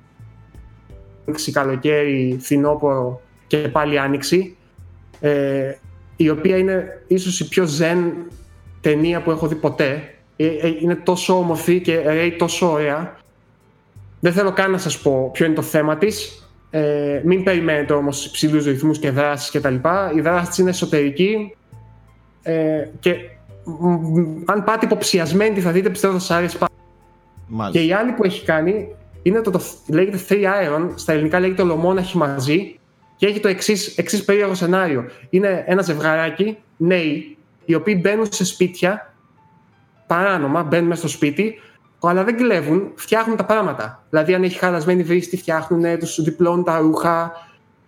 Ε, και από... ναι, ε... πάω στην τάση και φτιάχνω άλλο σπίτι. Αυτό το ναι, κάνει ο Θέμης όταν έρχεται στο σπίτι. ε, και, και από αυτό το πολύ, ας πούμε, ανατρεπτικό ιδέα, έχει, είναι μια πολύ γλυκιά ιστορία. Σας την προτείνω και αυτήν ανεπιφύλακτα. Three Iron λέγεται, τρία δηλαδή Iron, mm-hmm. και στα ελληνικά Ολομόναχοι μαζί. Αυτές διάλεξα, είναι και άλλες φυσικά. Αν θέλετε θα κάνουμε και ένα part δύο όταν θα έχουμε πιο πολύ χρόνο. Περιμένω όταν δείτε να μου λέτε, γιατί χαίρομαι πολύ. Εγώ στέλνω μηνύματα, ξέρεις, τις προτάσεις σας. Δεν θυμάμαι αν το έπες εσύ ο Γιώργος, είδα το There Will Be Blood. Και εγώ ο Γιώργος, εγώ είμαι. Ο Σάκης όμως το είχε πει. Ο Σάκης είμαι, ναι. Και Γιώργος. Σας μπερδεύω, παιδιά, εντάξει, τώρα πρώτη μέρα μαζί σας. Ναι, ναι. Και μ' άρεσε πάρα πολύ. Οπότε γενικά ξέρουν τι λένε τα παιδιά, να τους ακούτε. Αυτά από μένα. Έχω την επόμενη φορά. Τελευταία στιγμή πάντως. Ω, για πες. Ακυρώθηκε η Gamescom. Το... γιατί λέω δεν θα μας παίξουν τρίπλα, θα κοιτάξω πριν να κλείσουμε την εκπομπή για ειδήσεις, και όντως βγήκε είδηση τώρα όσο κάναμε την εκπομπή. Εντάξει, ήταν αναμενόμενο. Δεν θα γίνει yeah. παραδοσιακά φέτος Games. Α, όχι αναβλα... αναβάλλεται, ακυρώνεται. Ακυρώθηκε η παραδοσιακή της φυσική υπόσταση, μάλλον θα κάνουν κάτι digital. Εντάξει. Πάσα πάλι σε σένα, Γιώργο, με συγχωρείς. Στεναχωρέθηκα. Ναι, όχι, αυτά, αυτά από τις ταινίες. Ε, υπόσχομαι, άντε γιατί είπα, θα κάνω γιατί είμαι τόμπας. Την επόμενη φορά θα μιλήσουμε για σειρές. Θα μιλήσω για σειρές, γιατί θέλω εδώ και καιρό να πω για το Watchmen και να μιλήσουμε γενικά για τις σειρές, γενικότερα, γιατί μπορεί να μην βλέπω πολλές, αλλά έχω κάποιες περίεργες απόψεις. Ε, οπότε θέλω να τις μοιραστώ μαζί σας. Την επόμενη φορά λοιπόν Watchmen. Προς το παρόν όμως, σας δίνω πάσα για μια πολύ ωραία συνέντευξη που έχουμε πάρει με τον Σάκη, με τον Ευτύχη, θα τον γνωρίσετε σε λίγο. Ελπίζω να σας αρέσει. Καλή ακρόαση. Από εμάς φιλιά. Πάσα λοιπόν στη συνέντευξη, πολύ ενδιαφέρουσα, εγώ την καταευχαριστήθηκα. Δείτε τη αν γουστάρετε video games. Ακόμα και αν δεν θέλετε να ακούσετε αυτό το πολύ τεχνικό, έχει πολύ ενδιαφέρον αυτή η κουβέντα. Τα λέμε την επόμενη εβδομάδα, γεια σας. Λοιπόν, έχουμε τη χαρά να έχουμε μαζί μας σήμερα τον, τώρα να σε λέω Ευτύχη ή Άκη, δεν ξέρω πώς, πώς ε, προετοιμάστε. Κοίτα, έχω συνηθίσει το Άκης, γιατί όταν μιλάμε με ανθρώπους από το εξωτερικό, το Ευτύχιος δεν μπορούν να το πούν για κανένα λόγο. Σωστά, σωστά. Οπότε έχουμε τον ε, ε, Άκη Ζαχαριάδη, ο οποίος είναι, άντε, έχω, έχω μια τάση να αφήνω τους καλεσμένους πάντα να λένε τι είναι. Ως δάσκαλος, ο δάσκαλος, ο δα, ως δάσκαλος ενοχλητικός που βάζω όλα τα παιδάκια yeah, να, yeah, να yeah, παρουσιάζονται. Yeah, yeah. Ωραία, παρουσιάσου τέλος πάντων, κα, καλεσμένε. Ε, κοιτάξτε, εγώ προγραμματιστής είμαι. Ε, αυτή τη στιγμή δουλεύω στη ΣΑΕ Αθήνας και είμαι υπεύθυνος συντονιστής ε, του τμήματος Games. Ε, κάνω και μαθήματα όσο με επιτρέπει ο χρόνος, αλλά περισσότερο είμαι στο administration κομμάτι, δηλαδή πρόγραμμα, καθηγητές, όραμα, ε, προώθηση και γενικά προώθηση του game στην Ελλάδα. Ε, ε, αν δεν κάνω λάθος, δεν υπάρχει κάτι άλλο παρόμοιο αυτή τη στιγμή στην Ελλάδα, έτσι δεν είναι? Ε, αυτή τη στιγμή στην Ελλάδα δεν υπάρχει κάτι παρόμοιο, δηλαδή, ή κάτι που να ασχολείται εκατό τοις εκατό με games. Είναι κάτι παρεμφερές. Εμείς ασχολούμαστε εκατό τοις εκατό με games. Ε, δηλαδή από την αρχή μέχρι το τέλος όλη η φιλοσοφία του προγράμματος είναι ότι ωραία, ό,τι μάθετε θα είναι για να δημιουργήσετε games. Ε, και αυτή η φιλοσοφία είναι επειδή, κακά τα ψέματα, είναι ότι εμείς έχουμε επαφές με το εξωτερικό. Δηλαδή έχουμε εμπειρία από εκεί, έχουμε feedback από εκεί. Mm-hmm. Ε, γιατί στην Ελλάδα ξέρετε ότι ε, πάσχουμε σε μεγάλο βαθμό πάνω σε αυτό το κομμάτι όσον αφορά το game. Προφανώς. Τελείως. Ε, Άκη, πόσο καιρό λειτουργείτε? Ε, η ΣΑΕ Αθήνας είναι αρκετά χρόνια, γιατί είναι περισσότερο διάσημη για το audio κομμάτι της. Και από mm-hmm. εκεί και το όνομα ΣΑΕ είναι School of Audio Engineering. Okay. Ε, τα, στην Αθήνα τρέχει ε, σίγουρα, δεν θυμάμαι ακριβώς το, το νούμερο, αλλά τρέχει σίγουρα είκοσι χρόνια. Ε, γενικά η σχολή τρέχει και εδώ και σαράντα χρόνια που ξεκίνησε στην Αυστραλία και έχουμε εξαπλωθεί, είμαστε περίπου σαράντα πενήντα σχολές σε όλο τον κόσμο. Ε, αλλά εδώ στην εγώ... Αθήνα τρέχουμε τα τελευταία είκοσι χρόνια. Εγώ αναφέρομαι κυρίως στο πρόγραμμα του gaming. Πόσο καιρό λειτουργεί το gaming? Ε, το, το, το πρόγραμμα του, των games, το πρώτο πρόγραμμα έγινε το δύο χιλιάδες δώδεκα. Ε, mm-hmm. Είχαμε δύο προγράμματα, το Game Production Diploma που είχε να κάνει με παραγωγή παιχνιδιών, και είχαμε και το πρόγραμμα του Game Art και Animation, που ήταν στο, στο αισθητικό κομμάτι, στο visual. Ε, από το δεκαπέντε και μετά αναβαθμίσαμε και εμείς τα προγράμματά μας. Ε, πλέον έχουμε τρία προγράμματα που είναι λίγο πιο ξεκάθαρα. Έχουμε το programming, game programming, έχουμε το game design που είναι σχετικά πρόσφατο, και έχουμε και το game art animation που είναι σε bachelor μορφή, δηλαδή τριετές. Μάλιστα. Ε, Άκη, πόσο κοντά είμαστε, πιστεύεις, σε μια όντως αξιόλογη ομάδα σχεδιαστική, ας πούμε, παιχνιδιών στην Ελλάδα? Γιατί ε, α, ναι. από την, ας πούμε, νοτιοανατολική Ευρώπη ε, έχουμε μείνει λίγο πίσω, έτσι. Δηλαδή τα Βαλκάνια είναι δυνατά, η Ιταλία εξελίσσεται αρκετά τελευταία χρόνια. Εμείς ακόμα... Κοίτα, ε, θα σου πω, ε, δεν συμφωνώ με αυτό ότι έχουμε μείνει πίσω. Δηλαδή, άμα mm-hmm. ψάξεις το κοινό, έχουμε εξαιρετικούς επαγγελματίες. Έχουμε τον Γιώνας, έχουμε τον, ε, τον Χριστοδούλου, έχουμε τον το Δημόπουλο που συνεργαζόμαστε κιόλας. Έχουμε τον Οικονομόπουλο, που έχουν δουλέψει όλοι σε μεγάλες εταιρείες του εξωτερικού. Αυτό είναι το ε, θέμα, το... ότι δουλεύουν στο εξωτερικό όμως. Δηλαδή, ε... στην Ελλάδα ακόμα φαίνεται ότι δεν υπάρχουν οι βάσεις. Ο Γιώργος, ο Γιώργος για, να, για να το κάνω πιο, πιο σαφές, ο Γιώργος λέει ότι έχουμε μείνει πίσω ως χώρα η οποία θα έχει μια δικιά της ομάδα που θα εδρεύει εδώ και θα φτιάχνει εδώ παιχνίδια. Όχι έχουμε μείνει πίσω από ανθρώπινο δυναμικό κτλ. Ναι, προφανώς και έχουμε και... πολλούς ταλαντούχους και, και γνωστούς στη βιομηχανία Έλληνες. Και θα σας πω, εκεί θα ήθελα να καταλήξω ότι κάποτε είχαμε δομή σαν βιομηχανία. Δηλαδή είχαμε τον Darkfall που απασχολούσε πάρα πολλά άτομα, ήταν μια τεράστια εταιρεία που καταστράφηκε κάποια στιγμή, mm-hmm. οικονομική κρίση κλπ, κλπ. Που αυτό πήρε κάποια χρόνια για να ξαναεμπιστευτεί γενικά όλη, όλη η βιομηχανία, τα games. Και οι επενδυτές. Οι, οι επενδυτές, το νομικό πλαίσιο, υπάρχουν, υπάρχει πάρα πολύ επιθετικότητα από το ίδιο το κράτος όσον αφορά το, το development, κάτι που είναι αρνητικό και προσπαθούμε τα τελευταία χρόνια να το φτιάξουμε. Mm-hmm. Αλλά το θέμα, το θέμα είναι ότι δεν υπάρχει συγκεκριμένη δομή. Δηλαδή βλέπουμε ατομικές προσπάθειες περισσότερο και όχι μια προσπάθεια που να έχει κατεύθυνση, όραμα, οργάνωση κλπ. κλπ. Ναι, και ναι. σχετικά βοήθεια και από το κράτος πάνω σε αυτό. Αυτό είναι ένα θέμα, δηλαδή περισσότερο βλέπουμε είτε ατομικές ε, προσπάθειες, είτε ξέρω εγώ συλλογικές στο επίπεδο φοιτητών ε, ή ξέρω εγώ παρέας, κάτι πιο οργανωμένο, πιο με, με δομή επιχείρησης ε, και εταιρείας. Νομίζω ότι ειδικά τώρα πρέπει να είμαστε στο μηδέν. ε, Διόρθωσέ με αν κάνω λάθος. Είμαστε λίγο πιο πάνω από το μηδέν. Έχουμε κάποιες αξιόλογες εταιρείες που υπάρχουν ναι. στην Ελλάδα αυτή τη στιγμή, που προσπαθούν να επιβιώσουν, όπως είναι η Βίρα, η Envy κλπ, κλπ, που κάνουν πολύ αξιόλογες δουλειές.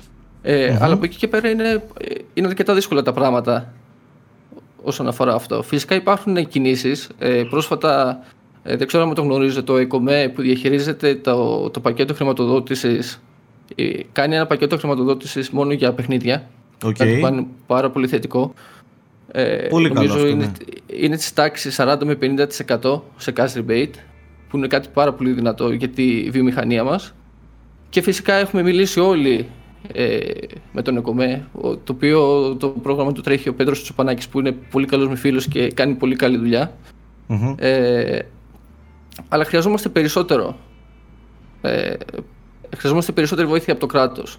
ε, μετά άμα συζητήσουμε γενικά, το πρόβλημα είναι ότι, το κύριο πρόβλημα που βλέπω εγώ είναι ότι κακά τα ψέματα αυτή τη δουλειά δουλεύει με το mindset του freelancing, και το mindset του freelancing δεν το έχει κανένας στην Ελλάδα. Έτσι πως βγαίνουμε όλοι από το σχολείο, το freelancing δεν το σκεφτόμαστε καν σαν επιλογή. Ναι. Βλέπουμε και μεγάλους επαγγελματίες που δουλεύουν σε μεγάλες εταιρείες ότι κάνουν δύο τρία χρόνια δουλεύουν σε μια μεγάλη εταιρεία, δύο τρία χρόνια δουλεύουν freelancing και γίνεται όλος αυτός ο κύκλος. Ε, κάτι που εδώ τουλάχιστον από τη δικιά μου εμπειρία Ε, δεν το έχουμε καθόλου. Δεν είναι στην οτοπία μας, εννοείς, έτσι. Είναι, ναι. ε, έχεις δίκιο. Ε, και για να, σε περίπτωση που κάποιος δεν ξέρει τι το freelancing είναι, να δουλεύεις χωρίς σταθερότητα. Ας πούμε, είναι με συμβόλαια κτλ. Κατά... Ε, δουλεύεις με project, δουλεύεις. Ναι, με project. Ε, δηλαδή, ένα μήνα μπορεί να μην έχεις δουλειά, τον επόμενο μήνα να έχεις πάρα πολύ δουλειά. Δουλεύεις κατά παραγγελία. Ναι, ναι κατά ναι, παραγγελία. Ακριβώς. Μάλιστα.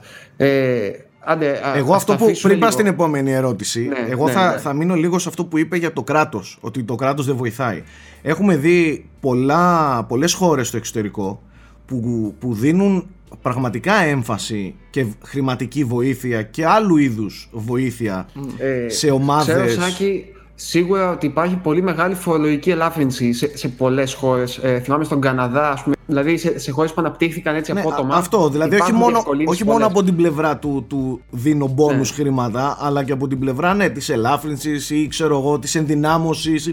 Ε, και δεν είναι μόνο μία-δύο χώρες που το κάνουν αυτό και ο Καναδάς, ο οποίος εντάξει είναι, είναι ο Καναδάς. Ε, και μικρότερες χώρες. Εγώ δηλαδή έχω ακούσει αντίστοιχα πράγματα για την Τσεχία. Ε, ναι. Για χώρες οι οποίες οκ, okay, δεν είναι Καναδάς, Αμερική και Αγγλία ας πούμε, η Σουηδία. Στην Ελλάδα ε, είμαστε πολύ πίσω σε αυτό. Το βλέπουμε και στα Βαλκάνια αυτό που λες ναι. δηλαδή, πολλές χώρες των Βαλκανίων ε, έχουν ρίξει φορολογία ώστε να έρθουν μεγάλες εταιρείες. Νομίζω αν δεν κάνω λάθος η Ubisoft είναι στη Βουλγαρία ή κάπου κοντά. Έχει okay. ανοίξει στούντιο mm-hmm. ε, για, για, για, γιατί έχουν ρίξει τη φορολογία και είναι καλό για αυτές τις εταιρείες να έρθουν σε αυτές τις χώρες. Ε, αυ, ε, όλα αυτά τα θέματα που ζητάμε τα, είχα, ε, τα είχαμε συζητήσει πρόσφατα και με όλο το team του ΕΚΟΜΕ, γιατί και αυτοί ζητάνε γνώμες τι, που μπορούν να βοηθήσουν πάνω σε αυτό.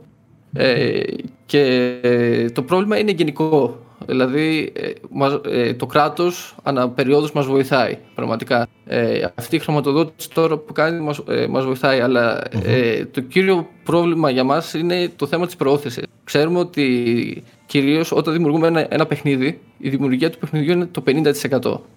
Το άλλο πενήντα τοις εκατό είναι η προώθηση, είναι το marketing, είναι τα σωστά, σωστά κανάλια επικοινωνίας.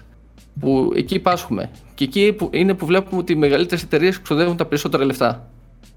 Δηλαδή βλέπουμε, μάλιστα. νομίζω για τον Destiny είχαν εξοδέψει εκατό εκατομμύρια μόνο για το marketing του παιχνιδιού. Ε... Εντάξει, εκεί πάμε σε, σε μεγαθύρια τώρα που ναι. είναι άλλου βεληνικούς θα έλεγα. Καλά, και εντάξει, Activision Blizzard. Έχει σημασία, έχει σημασία αυτό που λες, γιατί αν ας πούμε στην αρχή κινηθείς στα, στα νερά των indie, έτσι, των ανεξάρτητων δημιουργών, φυσικά. Όπου υπάρχουν παιδιά εκατοντάδες παιχνίδια, έτσι, δεν θα πω χιλιάδες. Θα πω εκατοντάδες αξιόλογα παιχνίδια. Νομίζω ότι η πρώτη πρόκληση που έχεις να αντιμετωπίσεις είναι πώς θα φανείς μέσα σε όλο αυτό το. Ε, και κακά τα ψέματα, παρόλο που, δεν το, ε, ε, παρόλο που δεν το σκεφτόμαστε έτσι, ο μεγαλύτερος ανταγωνισμός αυτή τη στιγμή είναι στα κινητά. Έχουμε τεράστιες εταιρείες, είναι Supercell, είναι, είναι King που είναι στην Ισπανία, άμα δεν κάνω λάθος, που, που έχουν ένα τεράστιο marketing department και. Ε, έχουμε, έχουμε πολύ σκληρό ανταγωνισμό στο mobile. Παρόλο που λέμε, ξέρετε παιδιά στο mobile ε, ο τζίρος είναι πολύ μεγαλύτερος, αλλά επίσης έχει και πολύ μεγαλύτερο ανταγωνισμό πάνω σε αυτό. Προφανώς. Ε, αλλά αυτό που είπες και εσύ Σάκη, ε, είχα πάει πριν ενάμιση χρόνο στη Γαλλία ε, uh-huh. λόγω ότι συνεργαστήκαμε σαν σε Ευρώπης αυτή τη φορά για να δημιουργήσουμε τα καινούργια προγράμματα σπουδών που θα τρέχουν από το δεκαεννιά και μετά. Και εκεί είδα ε, τρομακτικά πράγματα, δηλαδή ότι είχαν meetings developers και έβλεπα διαφημίσεις στις τάσεις από τα λεωφορεία. Δηλαδή ήταν όλη η κουλτούρα του Παρισιού γύρω από game development και το έβλεπες παντού αυτό ναι. το πράγμα. Δηλαδή τα games τα έβλεπες παντού. Ε, μετά πήγα στο σύλλογο που είχε στο Παρίσι που ήταν περίπου ε, τρεις χιλιάδες εταιρείες indie developers. Oh, ε, ωραία, εγώ θα σου κάνω μια άλλη ερώτηση, πολύ απλή. Ε, όντας άνθρωπος ο οποίος δουλεύει σε αυτόν τον χώρο, πού, πού ρίχνεις εσύ το, το, το, το φταίξιμο για όλο αυτό? Για ποιο ε, λόγο ε, δηλαδή η Ελλάδα είναι πολύ πίσω σε αυτό το κομμάτι? Τι, τι, τι φταίει και τι πιστεύεις ότι πρέπει να γίνει για να προχωρήσουμε? ε, Κοιτάξτε, το, όπως είπα το πρόβλημα είναι, έχει πολλά ε, πο, μπορούμε να το τιτολογήσουμε από πολλές ε, οπτικές γωνίες. Ε, το θέμα είναι ότι είχαμε μια οικονομική κρίση ναι. που κακά τα ψέματα δεν αφήνει ε, περιθώρια για να εξελιχθείς δημιουργικά, γιατί μιλάμε για μια δημιουργική διαδικασία. Ε, Πολλές startup πρέπει να έπεσαν στο κενό δηλαδή. Ναι. Πάνω ε, στην δεύτερο, οικονομική κρίση. Ναι. Ναι. Δεύτερον, έχουμε πολλά μεγάλα προβλήματα στην παραγωγή. Βλέπουμε ότι δεν κάνουμε σωστή παραγωγή. Δηλαδή δεν έχουμε το know-how για να κάνουμε παραγωγή πάνω σε παιχνίδια. Ε, δηλαδή, mm-hmm. άμα μετρήσουμε πώς γίνεται η παραγωγή ενός παιχνιδιού εδώ στην Ελλάδα με μια παραγωγή που γίνεται από ένα αντίστοιχο στούντιο ε, στην Ευρώπη, ε, βλέπουμε τελείως διαφορετικές δυναμικές πάνω σε αυτό. Δηλαδή, τελείως διαφορετικούς τρόπους εργασίας, άλλη παραγωγή, άλλο pipeline πάνω mm. σε αυτό το κομμάτι. Ε, δηλαδή, από, από, και αυτό είναι περισσότερο θέμα κουλτούρας του εργαζομένου, κατά εμέ. Ε, γιατί βλέπουμε ότι πλέον στην Ευρώπη και στην Αμερική, κυρίως στην Αμερική, βλέπουμε ότι υπάρχει ένα development που το λένε agile, δηλαδή ευέλικτο, ευέλικτη παραγωγή. Εμείς αυτή την κουλτούρα δεν την αποκτήσαμε ποτέ ούτε στο, ούτε στο σχολείο, ούτε στο γυμνάσιο, λύκειο, ούτε μετά από πανεπιστήμιο και γενικά ναι. από την εργασία μας. Και υπάρχει μεγάλο πρόβλημα εκεί να ανταγωνιστούμε όντως σαν παραγωγή. Επαγγελματίες έχουμε. Ε, δεν έχουμε το know-how πώς να τους μαζέψουμε όλους αυτούς mm. και να τους οργανώσουμε. Μάλιστα. Γιώργο, άλλες ερωτήσεις. Ναι. Ε, λέω να τα αφήσουμε λίγο το κομμάτι αυτό ε, και λέω είναι να πάμε λίγο πιο... Είναι λίγο βαρύ. Είναι λίγο βαρύ, ναι. Ε, και... Εντάξει, είναι όμως ξέρω... πολύ σημαντικό, παιδιά. Σίγουρα. Δηλαδή, σίγουρα, μπορεί σίγουρα. να ακούγεται λίγο ξενέρο το, ξενέρο της σαν κουβέντα και να developers και να επιχειρήσεις και να αυτό, αλλά σκεφτείτε λίγο πόσο, πόσο σημαντικό είναι τελικά για, για εμάς που είμαστε Έλληνες gamers, για εμάς που δουλεύουμε πάνω σε αυτό, στην τελική, ε, πάνω σε αυτόν τον κλάδο. Και πόσο, πόσο σημαντικό θα ήταν για πόσους νέους να υπάρχει μία, πώς θα το πω τώρα, μία θέση για όλους αυτούς να μπορούν να εργαστούν εδώ, βγάζοντας το ταλέντο τους εδώ, τις γνώσεις τους εδώ και να μην ψάχνονται, όπως είπατε, με εργολαβίες και freelancing στο εξωτερικό. Πόσα άτομα, νέοι άνθρωποι, νέα παιδιά θέλουν να κάνουν δουλειά, να, να ζουν από αυτό, μπορούν να ζουν από αυτό, αλλά δεν μπορούν να το κάνουν εδώ. Ε, φυσικά, καλά και από εδώ μπορείς να το κάνεις, αλλά απλά θέλει ε, περισσότερο ρίσκο. Αυτό, ναι, εντάξει, okay, okay, έχει, έχει, ναι. Έχει, έχει πολύ μεγαλύτερο ρίσκο ναι, ναι, ναι. όσον αφορά αυτό. Ε, και πολύ περισσότερη δουλειά. Δηλαδή, κάποιες φορές μπορεί να μην έχεις καθόλου δουλειά, κάποιες άλλες φορές ε, να έχεις ε, πάρα πολύ δουλειά, δηλαδή, που να μην σου φτάνει η εβδομάδα.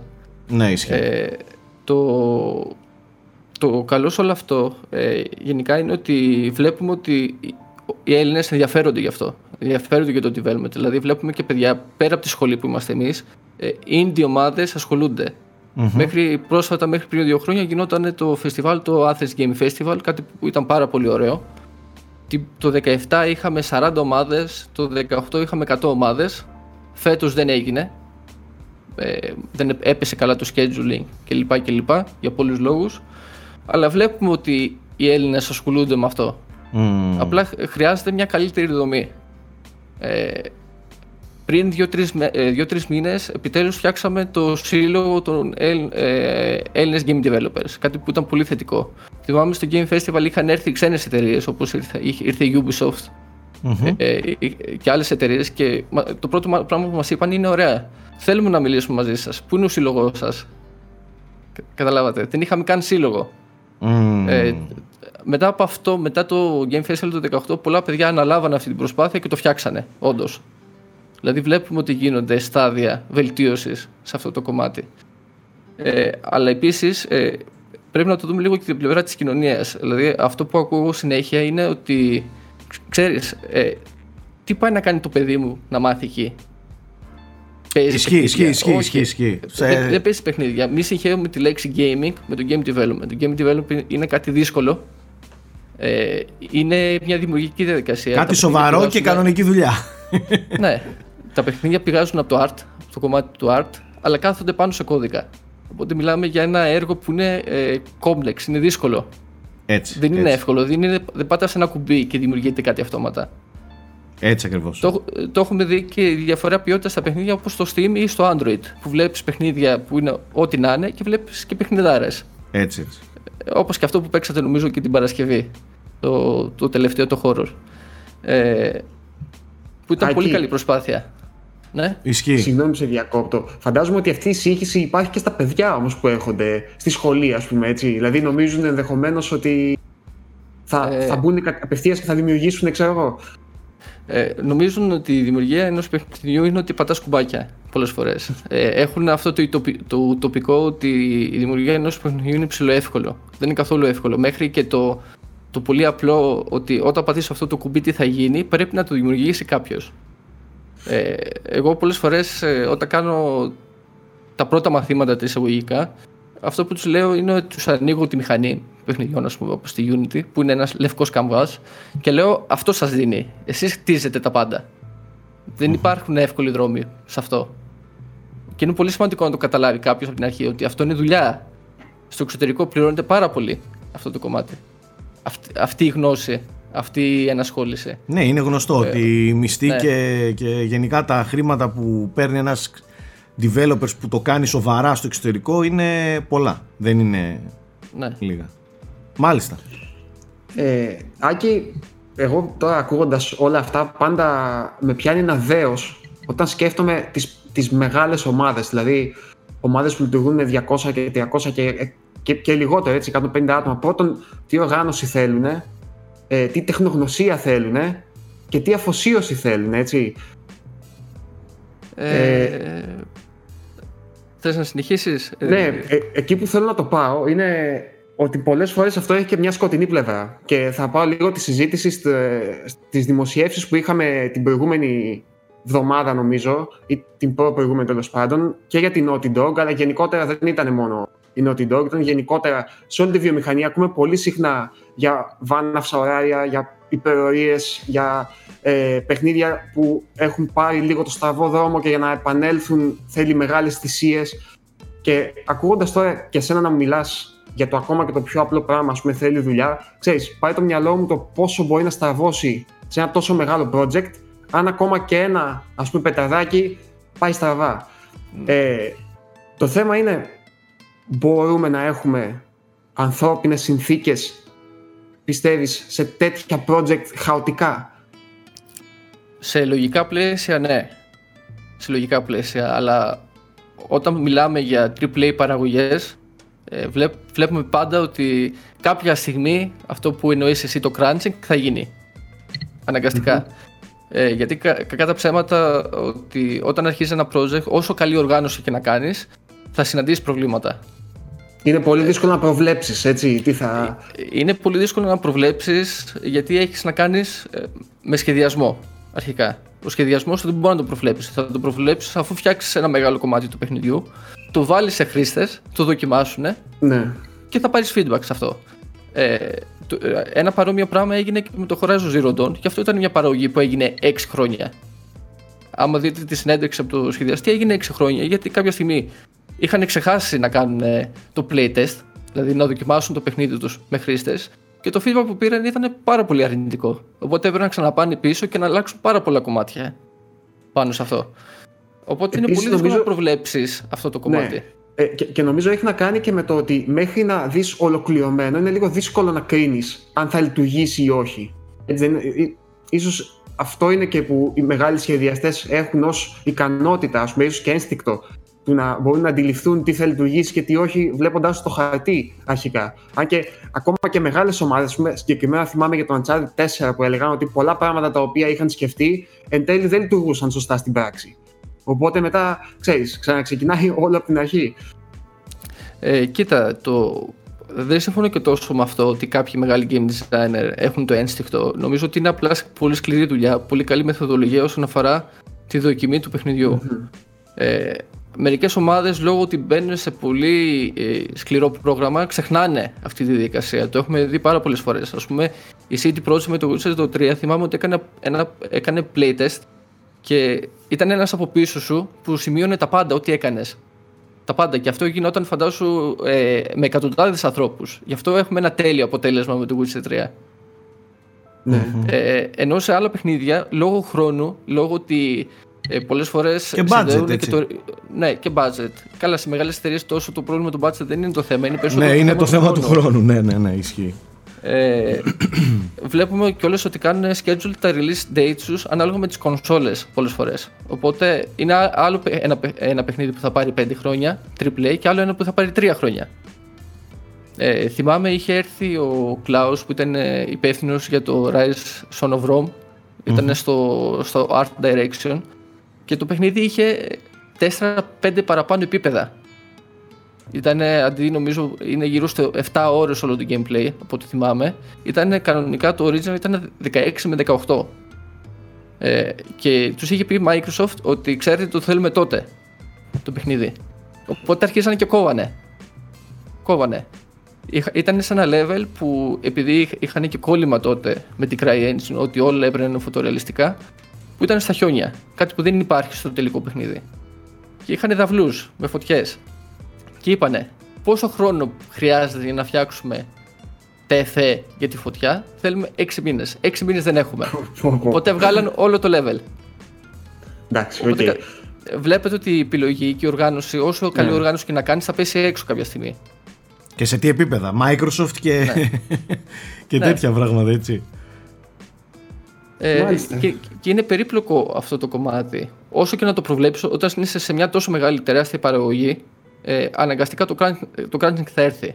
Το καλό είναι αυτοί που οργανώνουν όλη αυτή τη διαδικασία να, να το περιορίσουν όσο γίνεται περισσότερο. Ναι. Και να είναι όσο πιο εύκολο γίνεται για τον εργαζόμενο. Γιατί πραγματικά όταν προγραμματίζεις εξήντα ώρες τη εβδομάδα, το κεφάλι σου πίζει. Ή όταν κάνεις art για εξήντα ώρες τη εβδομάδα, πίζει το κεφάλι σου. Δεν γίνεται να το κάνεις για πάρα πολύ καιρό αυτό. Πραγματικά. Φαίνεται. Προς το παρόν, ναι, έχουμε μέτρια αποτελέσματα, θα έλεγα, αλλά επειδή βλέπω ότι σιγά σιγά βγαίνουν προς τα έξω αυτές οι ιστορίες, θέλω να πιστεύω ότι θα οργανωθεί καλύτερα η βιομηχανία στο μέλλον. Ε... Ε... Θα, θα, θα το δείξει η ιστορία αυτό, δεν μπορούμε να πούμε. Ναι, πώς, είναι πώς και λίγο γίνεται. Τρομακτικό, γιατί όσο περνάει και ο καιρός και εξελίσσονται τα παιχνίδια, εξελίσσονται βέβαια και τα εργαλεία με τα οποία τα φτιάχνουν, αλλά όσο να είναι και τώρα που έρχεται και μια νέα γενιά, ανεβαίνει η πολυπλοκότητα πάλι. Δηλαδή για αυτούς που θέλουν να ανταγωνιστούν στο επίπεδο το triple A με τα φωτορεαλιστικά κτλ., όπως λες, και τα πολύπλοκα συστήματα, θα έχουν πολλή δουλειά πάλι. Ε, ε, έβλεπα και τη δικιά σας απόψη στο Twitter που έλεγες για το crunch και όλα αυτά, όπως και του Σάκη. Ε, και εγώ είμαι κάπου ανάμεσα, ότι όταν ασχολείσαι με ένα τέτοιο μεγάλο project, όντως κάποια στιγμή πρέπει να κάνεις crunching, γιατί ε, ανταγωνίζεσαι στο full επίπεδο. Δηλαδή δεν πας πιο πάνω από εκεί. Καλά, εγώ τον πείραζα γιατί είναι δάσκαλος. Ναι, ναι. Γι' αυτό τον πείραζα. Ε, δεν ξέρει τι σημαίνει υπερορία και εργασία παραπάνω και ζόρι. Δάσκαλος είναι το παιδί, δημόσιο υπάλληλος. Ναι.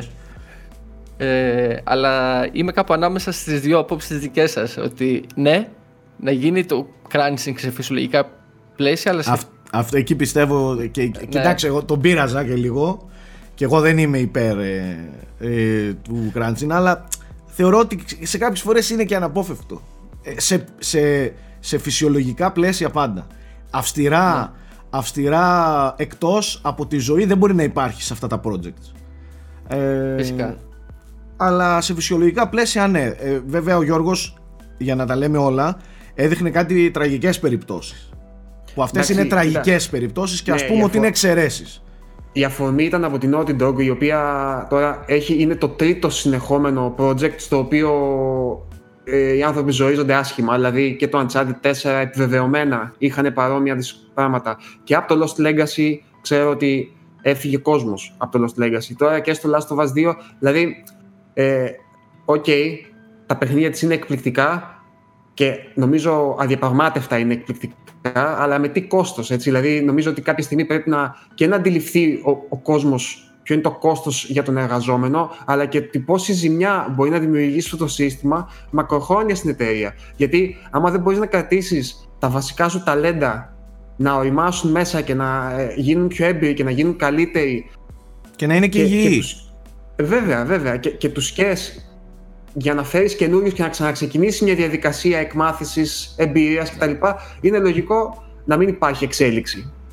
Το, νομίζω το... Ε, συμφωνώ σε αυτό που λες, αλλά το πιο σωστό ερώτημα είναι ότι μέσα από όλο αυτό το crunching, το τελικό προϊόν έχει την ίδια ποιότητα όπως θα είχε άμα δεν γινόταν το crunching. Γιατί μιλάμε, άμα ε, πήξεις ένα σχεδιαστή, δεν θα σου, δεν θα σου σχεδιάσει κάτι καλά. Δηλαδή, ναι. όταν, όταν, όταν ασχολείσαι εξήντα με εβδομήντα ώρες τη εβδομάδα με κάτι, κάτι θα σου ξεφύγει. Δηλαδή, ναι, το ερώτημα κατάλαβα. Είναι ότι με ένα χρόνο παραπάνω, όπως θα γινόταν σωστά η παραγωγή, ε, τι, τι διαφορετική ποιότητα θα είχαμε. Θα είχαμε καλύτερο σχεδιασμό, θα είχαμε ε, λιγότερα bugs, τι θα είχαμε. καλύτερο. Πιστεύεις, ναι. πιστεύεις ότι ένας από τους λόγους που βλέπουμε πολλές καθυστερήσεις είναι αυτό, για να μην φτάνουμε σε υπερβολικό... Ε, σε υπερβολική πίεση. Είναι κάτι που είναι, θε, είναι πολύ ορθό νομίζω, όπως έκανε και η City Project με το Cyberpunk. Ναι. Ε, γιατί δεν μπορείς να βγάλεις ένα παιχνίδι που είναι για πέντε χρόνια στα τρία. Δεν γίνεται αυτό, δηλαδή από κάπου θα κόψεις. Ή θα ε, κόψεις μάλλον... ή θα τους βάλεις όπως λέμε να δουλεύουν ναι. τριπλάσιες ώρες. Ναι. Απλά νομίζω Σάκη τους έχουν ήδη έτσι. Αυτό είναι το θέμα. Δηλαδή σύμφωνα με τις μαρτυρίες τέλος πάντων, όταν υπάρχει καθυστέρηση, συνήθως αυτό δεν σημαίνει μεγαλύτερη άνεση. Δεν είναι ότι χαλαρώνουν δηλαδή αυτοί. Απλά σημαίνει άλλοι τρεις μήνες και άλλοι πέντε μήνες στην ίδια ένταση. Γιατί προφανώς δεν βγαίνει αυτό που θέλουν να κάνουν. Ε, ε, σκεφτείτε κιόλας ότι αυτοί το Cyberman το ξεκινήσαν πριν τρία χρόνια. Πριν τρία χρόνια πρέπει να δεις τρία χρόνια μπροστά τι θα υπάρχει. Είναι πολύ δύσκολο να το προβλέψεις αυτό. Και ναι. όταν φτάνει τα τρία χρόνια λες μου λείπει αυτό. Μου λείπει αυτή η τεχνολογία, μου λείπει η ποιότητα στα γραφικά, μου λείπει το smoothness. Δεν έχω πετύχει τους στόχους μου στις κονσόλες ότι τρέχει με τριάντα καρέ αντί για εξήντα που έχω υποσχεθεί. Τι θα κάνουμε γι' αυτά. Ε, δηλαδή είναι μια διαδικασία που τη σκέφτεσαι πριν τρία χρόνια και, και βλέπεις το αποτέλεσμα μετά από τρία χρόνια. Και τι ωραία εμείς, και τι ωραία εμείς, απλά βάζουμε το δισκάκι, ναι, ναι, παίρνουμε ναι, το μοχλό ναι, και έχεις τον Πρίτσκα να λέει ε, έχει κάτι frame drops, ε, το παιχνίδι ναι, δεν μπαίνει.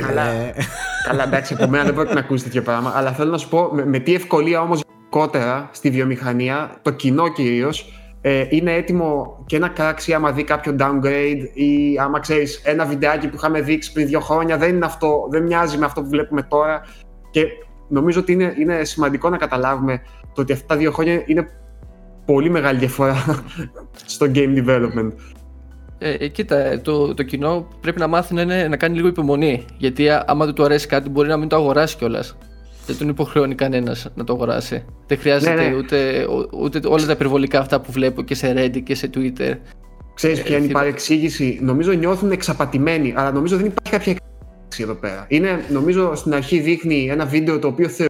Θα ήθελαν να φτάσουν σε αυτό το επίπεδο και μετά είναι η πραγματικότητα, ας πούμε, το οποίο, οκ. Okay. Μα με τη, πολύ μικρή παρένθεση, ρε εσύ Γιώργο, με, την, με το ίντερνετ, τα μέσα, τους YouTubers, τα gameplays, τα reviews, δεν μπορείς να νιώσεις εξαπάτηση. Δηλαδή, οκ, okay, αν πας ναι, και το αγοράσεις ναι, την πρώτη, πρώτη μέρα χωρίς να δεις τίποτα, οκ, okay, εκεί ναι, ρίσκαρες. Ισχύει, ισχύει. Αλλά τώρα δεν μπορείς να πεις ότι άμε κορόιδεψε η Ubisoft. Γιατί ξέρω εγώ έχει downgrade το, το Watch Dogs ε, δύο ας πούμε. Γιατί ρε, ρε φίλε δες το και άστο να κυκλοφορήσει. Άκου δες τα gameplays και κρίνε. Στην τελική θες να το τιμωρείς, μην το παίρνεις. Τα έχουμε πει δεκάδες φορές. Αλλά για να το βλέπουμε πιο συνολικά δεν σημαίνει ότι αυτό, ότι πολλές φορές game developers έχουν εξαπατήσει. Ναι, ε, ναι, ναι, ναι, κατάλαβα. ε, Όταν υπάρχουν trust issues υπάρχουν και αυτά τα προβλήματα. Δηλαδή κάθε φορά που βλέπεις ένα downgrade λέ, θυμάσαι Α, ε, είναι σαν εκείνη την περίπτωση. Ναι, ναι. Και είναι, mm. και είναι λογικό να υπάρχει αυτή η αμφίδρομη κακή σχέση. Πολύ σωστό. Πολύ βλέπεις, σωστό. Βλέπεις εταιρείες που βγάζουν το ίδιο ποιοτικά παιχνίδια συνέχεια, βλέπεις ότι το κοινό τους είναι ευχαριστημένο. Δεν θα ακούσεις ποτέ παράπονο για αυτούς. Ενώ εταιρείες, ας πούμε, όπως παράδειγμα το, το Warcraft τρία, το Remaster, που ήταν ε, στα πλαίσια της εξαπάτησης, προσωπική γνώμη, ότι βλέπουμε ότι οι gamers ξεσηκωθήκανε και καλά κάνανε. Γιατί είχαν μια πίστη στην Blizzard, γιατί μιλάμε και την Blizzard. Ε, mm. θα, θα έπρεπε και οι developers να είναι λίγο πιο ανοιχτοί στα σχέδιά τους, στα πλάνα τους. Γιατί κακά τα ψέματα το κοινό μας, οι gamers, όπως είμαι και εγώ gamers, είναι πολύ φανατικό κοινό. Είμαστε ενθουσιώδεις, θέλουμε να παίξουμε τα παιχνίδια, τα κάνουμε pre-order. Ε, αλλά άμα το εξαπατήσουμε αυτό το κομμάτι, είναι λογικό να γυρίσουμε boomerang. Οπότε είναι, πρέπει να γίνει. Όσο μάλλον με τους Blizzard fans, οι οποίοι είναι ακόμη πιο hardcore από τους hardcore. Ε, εδώ. Ανάπτυξη. Κατάλαβα. Κατάλαβα. Δικός μας. Ε, ναι. Εγώ θέλω να κάνω μια άλλη ερώτηση για να το ελαφρύνω λίγο. Όταν εσύ πες παίζεις παιχνίδια. Οκ. Okay. Ναι. Ε, εμείς τώρα τελευταία που ασχολούμαστε λίγο με τα κινηματογραφικά του πράγματος και κάνουμε έτσι και δύο-τρεις κινηματογραφικές παραγωγές στα δικά μας πλαίσια και δυνατότητες. Ε, όταν βλέπω εγώ τώρα πλέον ταινία, το μυαλό μου συνέχεια πηγαίνει πώς γύρισαν εδώ, πώς έβαλαν το φως εκεί, πώς ε, έκοψαν έτσι τη σκηνή, πώς στήθηκαν οι κάμερες, ε, πώς έγινε εδώ το μοντάζ, τι εφέ μπήκε εδώ. ε, Εσύ ως gamer και ταυτόχρονα ως προγραμματιστής, βλέπεις στα παιχνίδια, βασανίζεσαι και εσύ όταν παίζεις παιχνίδια, ε, βλέποντας περισσότερο αυτό και όχι την ουσία του παιχνιδιού. Ξεχνιέσαι ε, δηλαδή καμιά φορά και να, με τη φύση της δουλειάς σου και να κοιτάς μόνο το, το τεχνικό κομμάτι, πώς το φτιάξαν. Ναι, ναι, σε καταλαβαίνω απόλυτα. Θυμάμαι είχα βάλει το Doom του δύο χιλιάδες δεκαέξι, ναι, που ήθελα να το παίξω και κάποια στιγμή, ε, χωρίς να το καταλάβω, είχα κολλήσει και έκανα δεξιά-αριστερά το, το, ε, το controller, ναι, ώστε να καταλάβω πώς έχουν φτιάξει τη κίνηση. Και το έκανα τελείως ασυναίσθητα, γιατί ήθελα να δω πώς το έχουν κάνει, για, για να δω ποιες τεχνικές έχουν χρησιμοποιήσει από πίσω. Που εντάξει, είναι ψηλοεύκολο, αλλά κατάλαβα πώς βγάλανε το feeling. Αυτό ήθελα περισσότερο. Uh-huh. Όπως και σε μια ταινία το feeling θέλεις περισσότερο, όχι ναι, ακριβώς που έχουν στήσει την κάμερα. Ναι, έτσι ακριβώς, ακριβώς.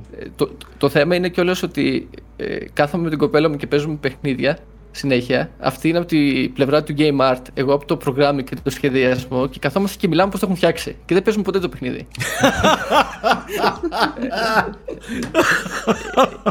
ε, ειδικά με το Death Stranding. Το Death Stranding εγώ το έχω παίξει, την έχω αφήσει αυτή να, να ασχοληθεί με το να ολοκληρώσει το παιχνίδι. Το έχουμε αφήσει, αφού τελειώσαμε και αναλύσαμε όλα όσα θέλαμε να πούμε για το παιχνίδι, το έχουμε παρατήσει στις δεκαπέντε ώρες, δεν το έχουμε συνεχίσει. Έτσι ήμασταν εδώ με τον Αλέκο στο Lighthouse, Γιώργο. Α, ήμασταν ναι, όλη την ώρα pause και πίσω, pause και πίσω. Και, ήταν, και είχαμε μαζί μας τον Αναστάση και άλλα παιδιά του τύπου, θα αφήσετε να δούμε την ταινία? Εμείς κοίτα, κοίτα πώς το στήσανε εδώ ρε μαλάκα μου, κοίτα εδώ το φεγγάρι πώς έρχεται το φως το... Άστο ρε. Ε, είναι όταν μπερδεύεις χόμπι με δουλειά, γίνεται αυτό το, το παράξενο πράγμα που εγώ το βρίσκω πάρα πολύ ωραίο. Δηλαδή τώρα ξανάρχισα, επειδή βρήκα λίγο χρόνο με όλη αυτή την καραντίνα, να ξανασχοληθώ λίγο με το Wizard τρία από την πλευρά της, της ανάλυσης, οπότε το παίζω λίγο πιο χαλαρά, όχι όπως την πρώτη φορά που έτρεχα απλά να ολοκληρώσω την ιστορία σαν gamer. Ε, βλέ, βλέπω πράγματα που δεν έβλεπα στο πρώτο run, στο πρώτο session. Mm-hmm. Ε, και, βλέ, και το καλό είναι και οι gamers όταν το, το, που δεν ασχολούνται με το development, όταν τα βλέπουν ένα τέτοιο παιχνίδι, ε, εγώ νιώθω δέος από όλη τη δουλειά που έχει πέσει από πίσω. Δηλαδή μιλάμε για μια δουλειά, μια, μια οργάνωση με τριακόσια άτομα. Και, έχει, και έχουμε φτάσει σε αυτό. Δηλαδή, όταν βλέπω τέτοια παιχνίδια, όπως είδα και το Half-Life, το Alyx, που το θεωρώ αριστουργηματικό, ε, είναι το πώς συνδυάζονται όλα αυτά τα άτομα mm. για να φτιάξουν κάτι τόσο creative, είναι κάτι που εμένα μου προκαλεί δέος πολλές φορές. Είναι μα μαγικό. είναι, μα είναι, είναι ψιλοθαύμα, δηλαδή, αν δεις ναι. πώς ξεκινάει και τι, και τι τελικά πιάνεις στα χέρια του ο τελικός καταναλωτής. Και τι δουλειά ναι. από πίσω, σε τι λεπτομέρεια και, και πόσα διαφορετικά μυαλά με εντελώς διαφορετικά πόστα.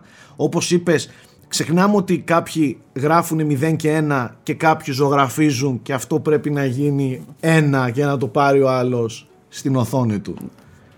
Και μου κάνεις ωραία πάσα, γιατί πολλές φορές ε, με ρωτάνε όλοι, και φοιτητές και παιδιά και άτομα που θέλουν να ασχοληθούν ε, γενικά με τον τομέα, είναι ε, ποιες είναι οι δουλειές που υπάρχουν.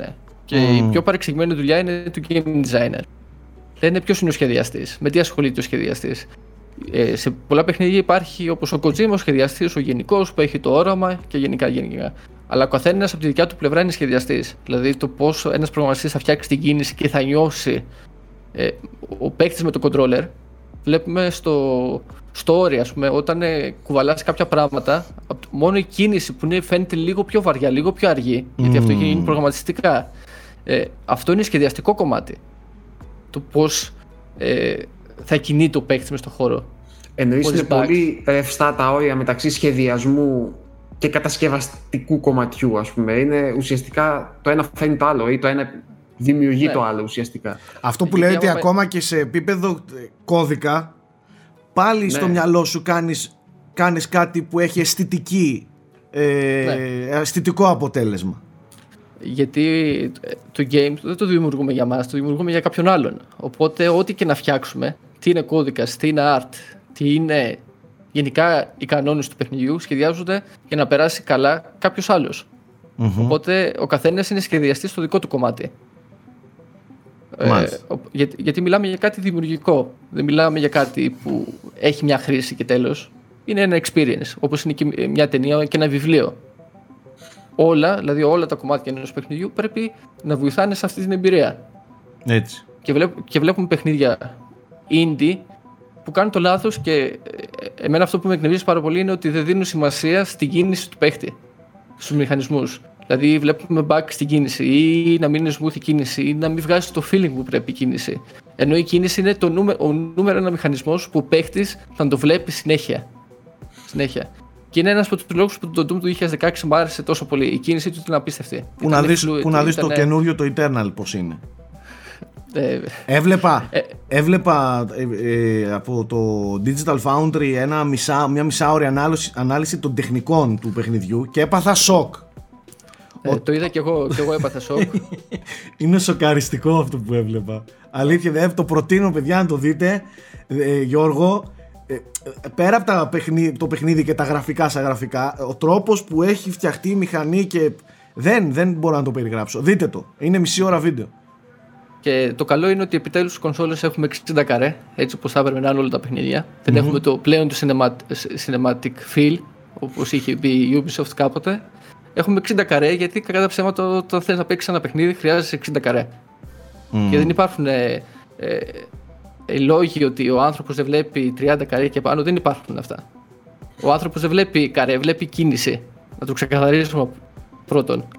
Ε, Οπότε θέλω να δοκιμάσω το Doom κάποια στιγμή, να δω πώς το έχουν φτιάξει, να δοκιμάσω πάλι την κίνηση όπως σας είπα και με το προηγούμενο Doom. Αλλά νομίζω ότι είναι και αυτό ένα αριστούργημα.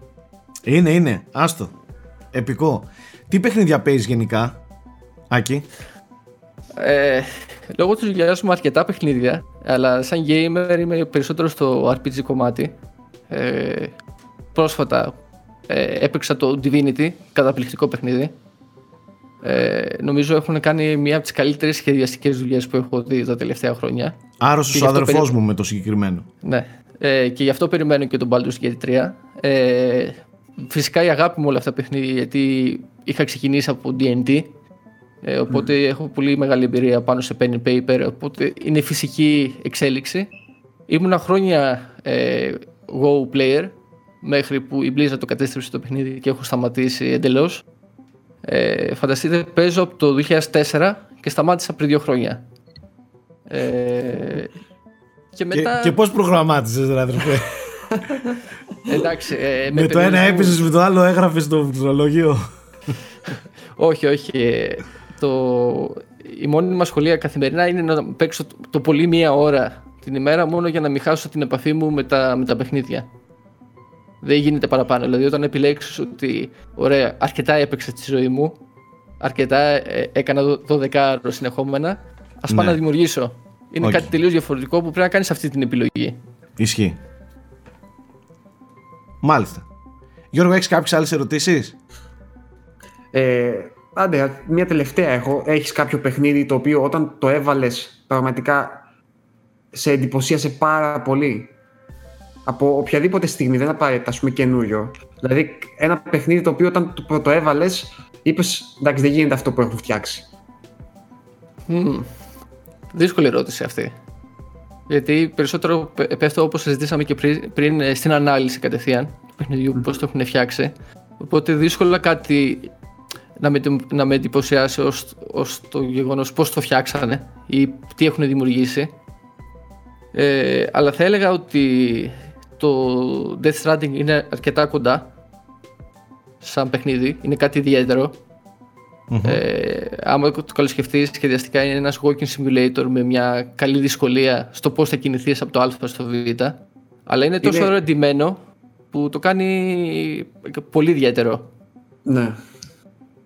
Θα έλεγα. Μάλιστα. Αλλά σχεδιαστικά δεν έχει κάτι, είναι μια εμπειρία, περπατάς. Ε, και έχει, έχει πολύ ωραίο storytelling, έχει πολύ ωραίο narrative. Είναι, είναι πολύ καλοσχεδιασμένη ιδέα. Πολύ on focus. Ε, τώρα άλλα παιχνίδια θα σου έλεγα ότι όταν έπαιξα το πρώτο Oblivion είχα χαρεί.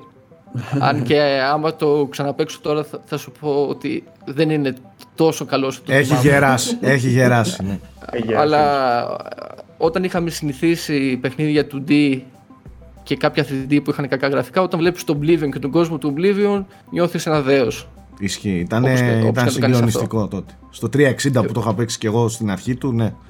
Ναι. Και είναι λίγο πιο δύσκολο πλέον να εντυπωσιαστείς, γιατί βλέπουμε ότι πολλά παιχνίδια έχουν πολύ καλή τεχνολογία πλέον. Οπότε είναι πολύ πιο δύσκολο να έχεις αυτό το feeling, τι έχουν φτιάξει τώρα. Είναι πολύ πιο δύσκολο αυτό το κομμάτι. Ωραία, γιατί ετοιμαστείτε πλέον... για το Half-Life Alyx λοιπόν. Ναι, έχω, άμα βλέπεις πίσω, έχω το Vive εκεί, δεν το έχω ανοίξει ακόμα. Α, ε, ναι. Δεν έχω προλάβει. Ναι.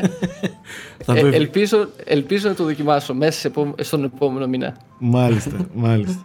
Ωραία, πολύ ενδιαφέροντα τα, τα όσα μας είπες. Ε, σας, σε ευχαριστούμε πάρα πολύ που, που μας έκανες παρέα.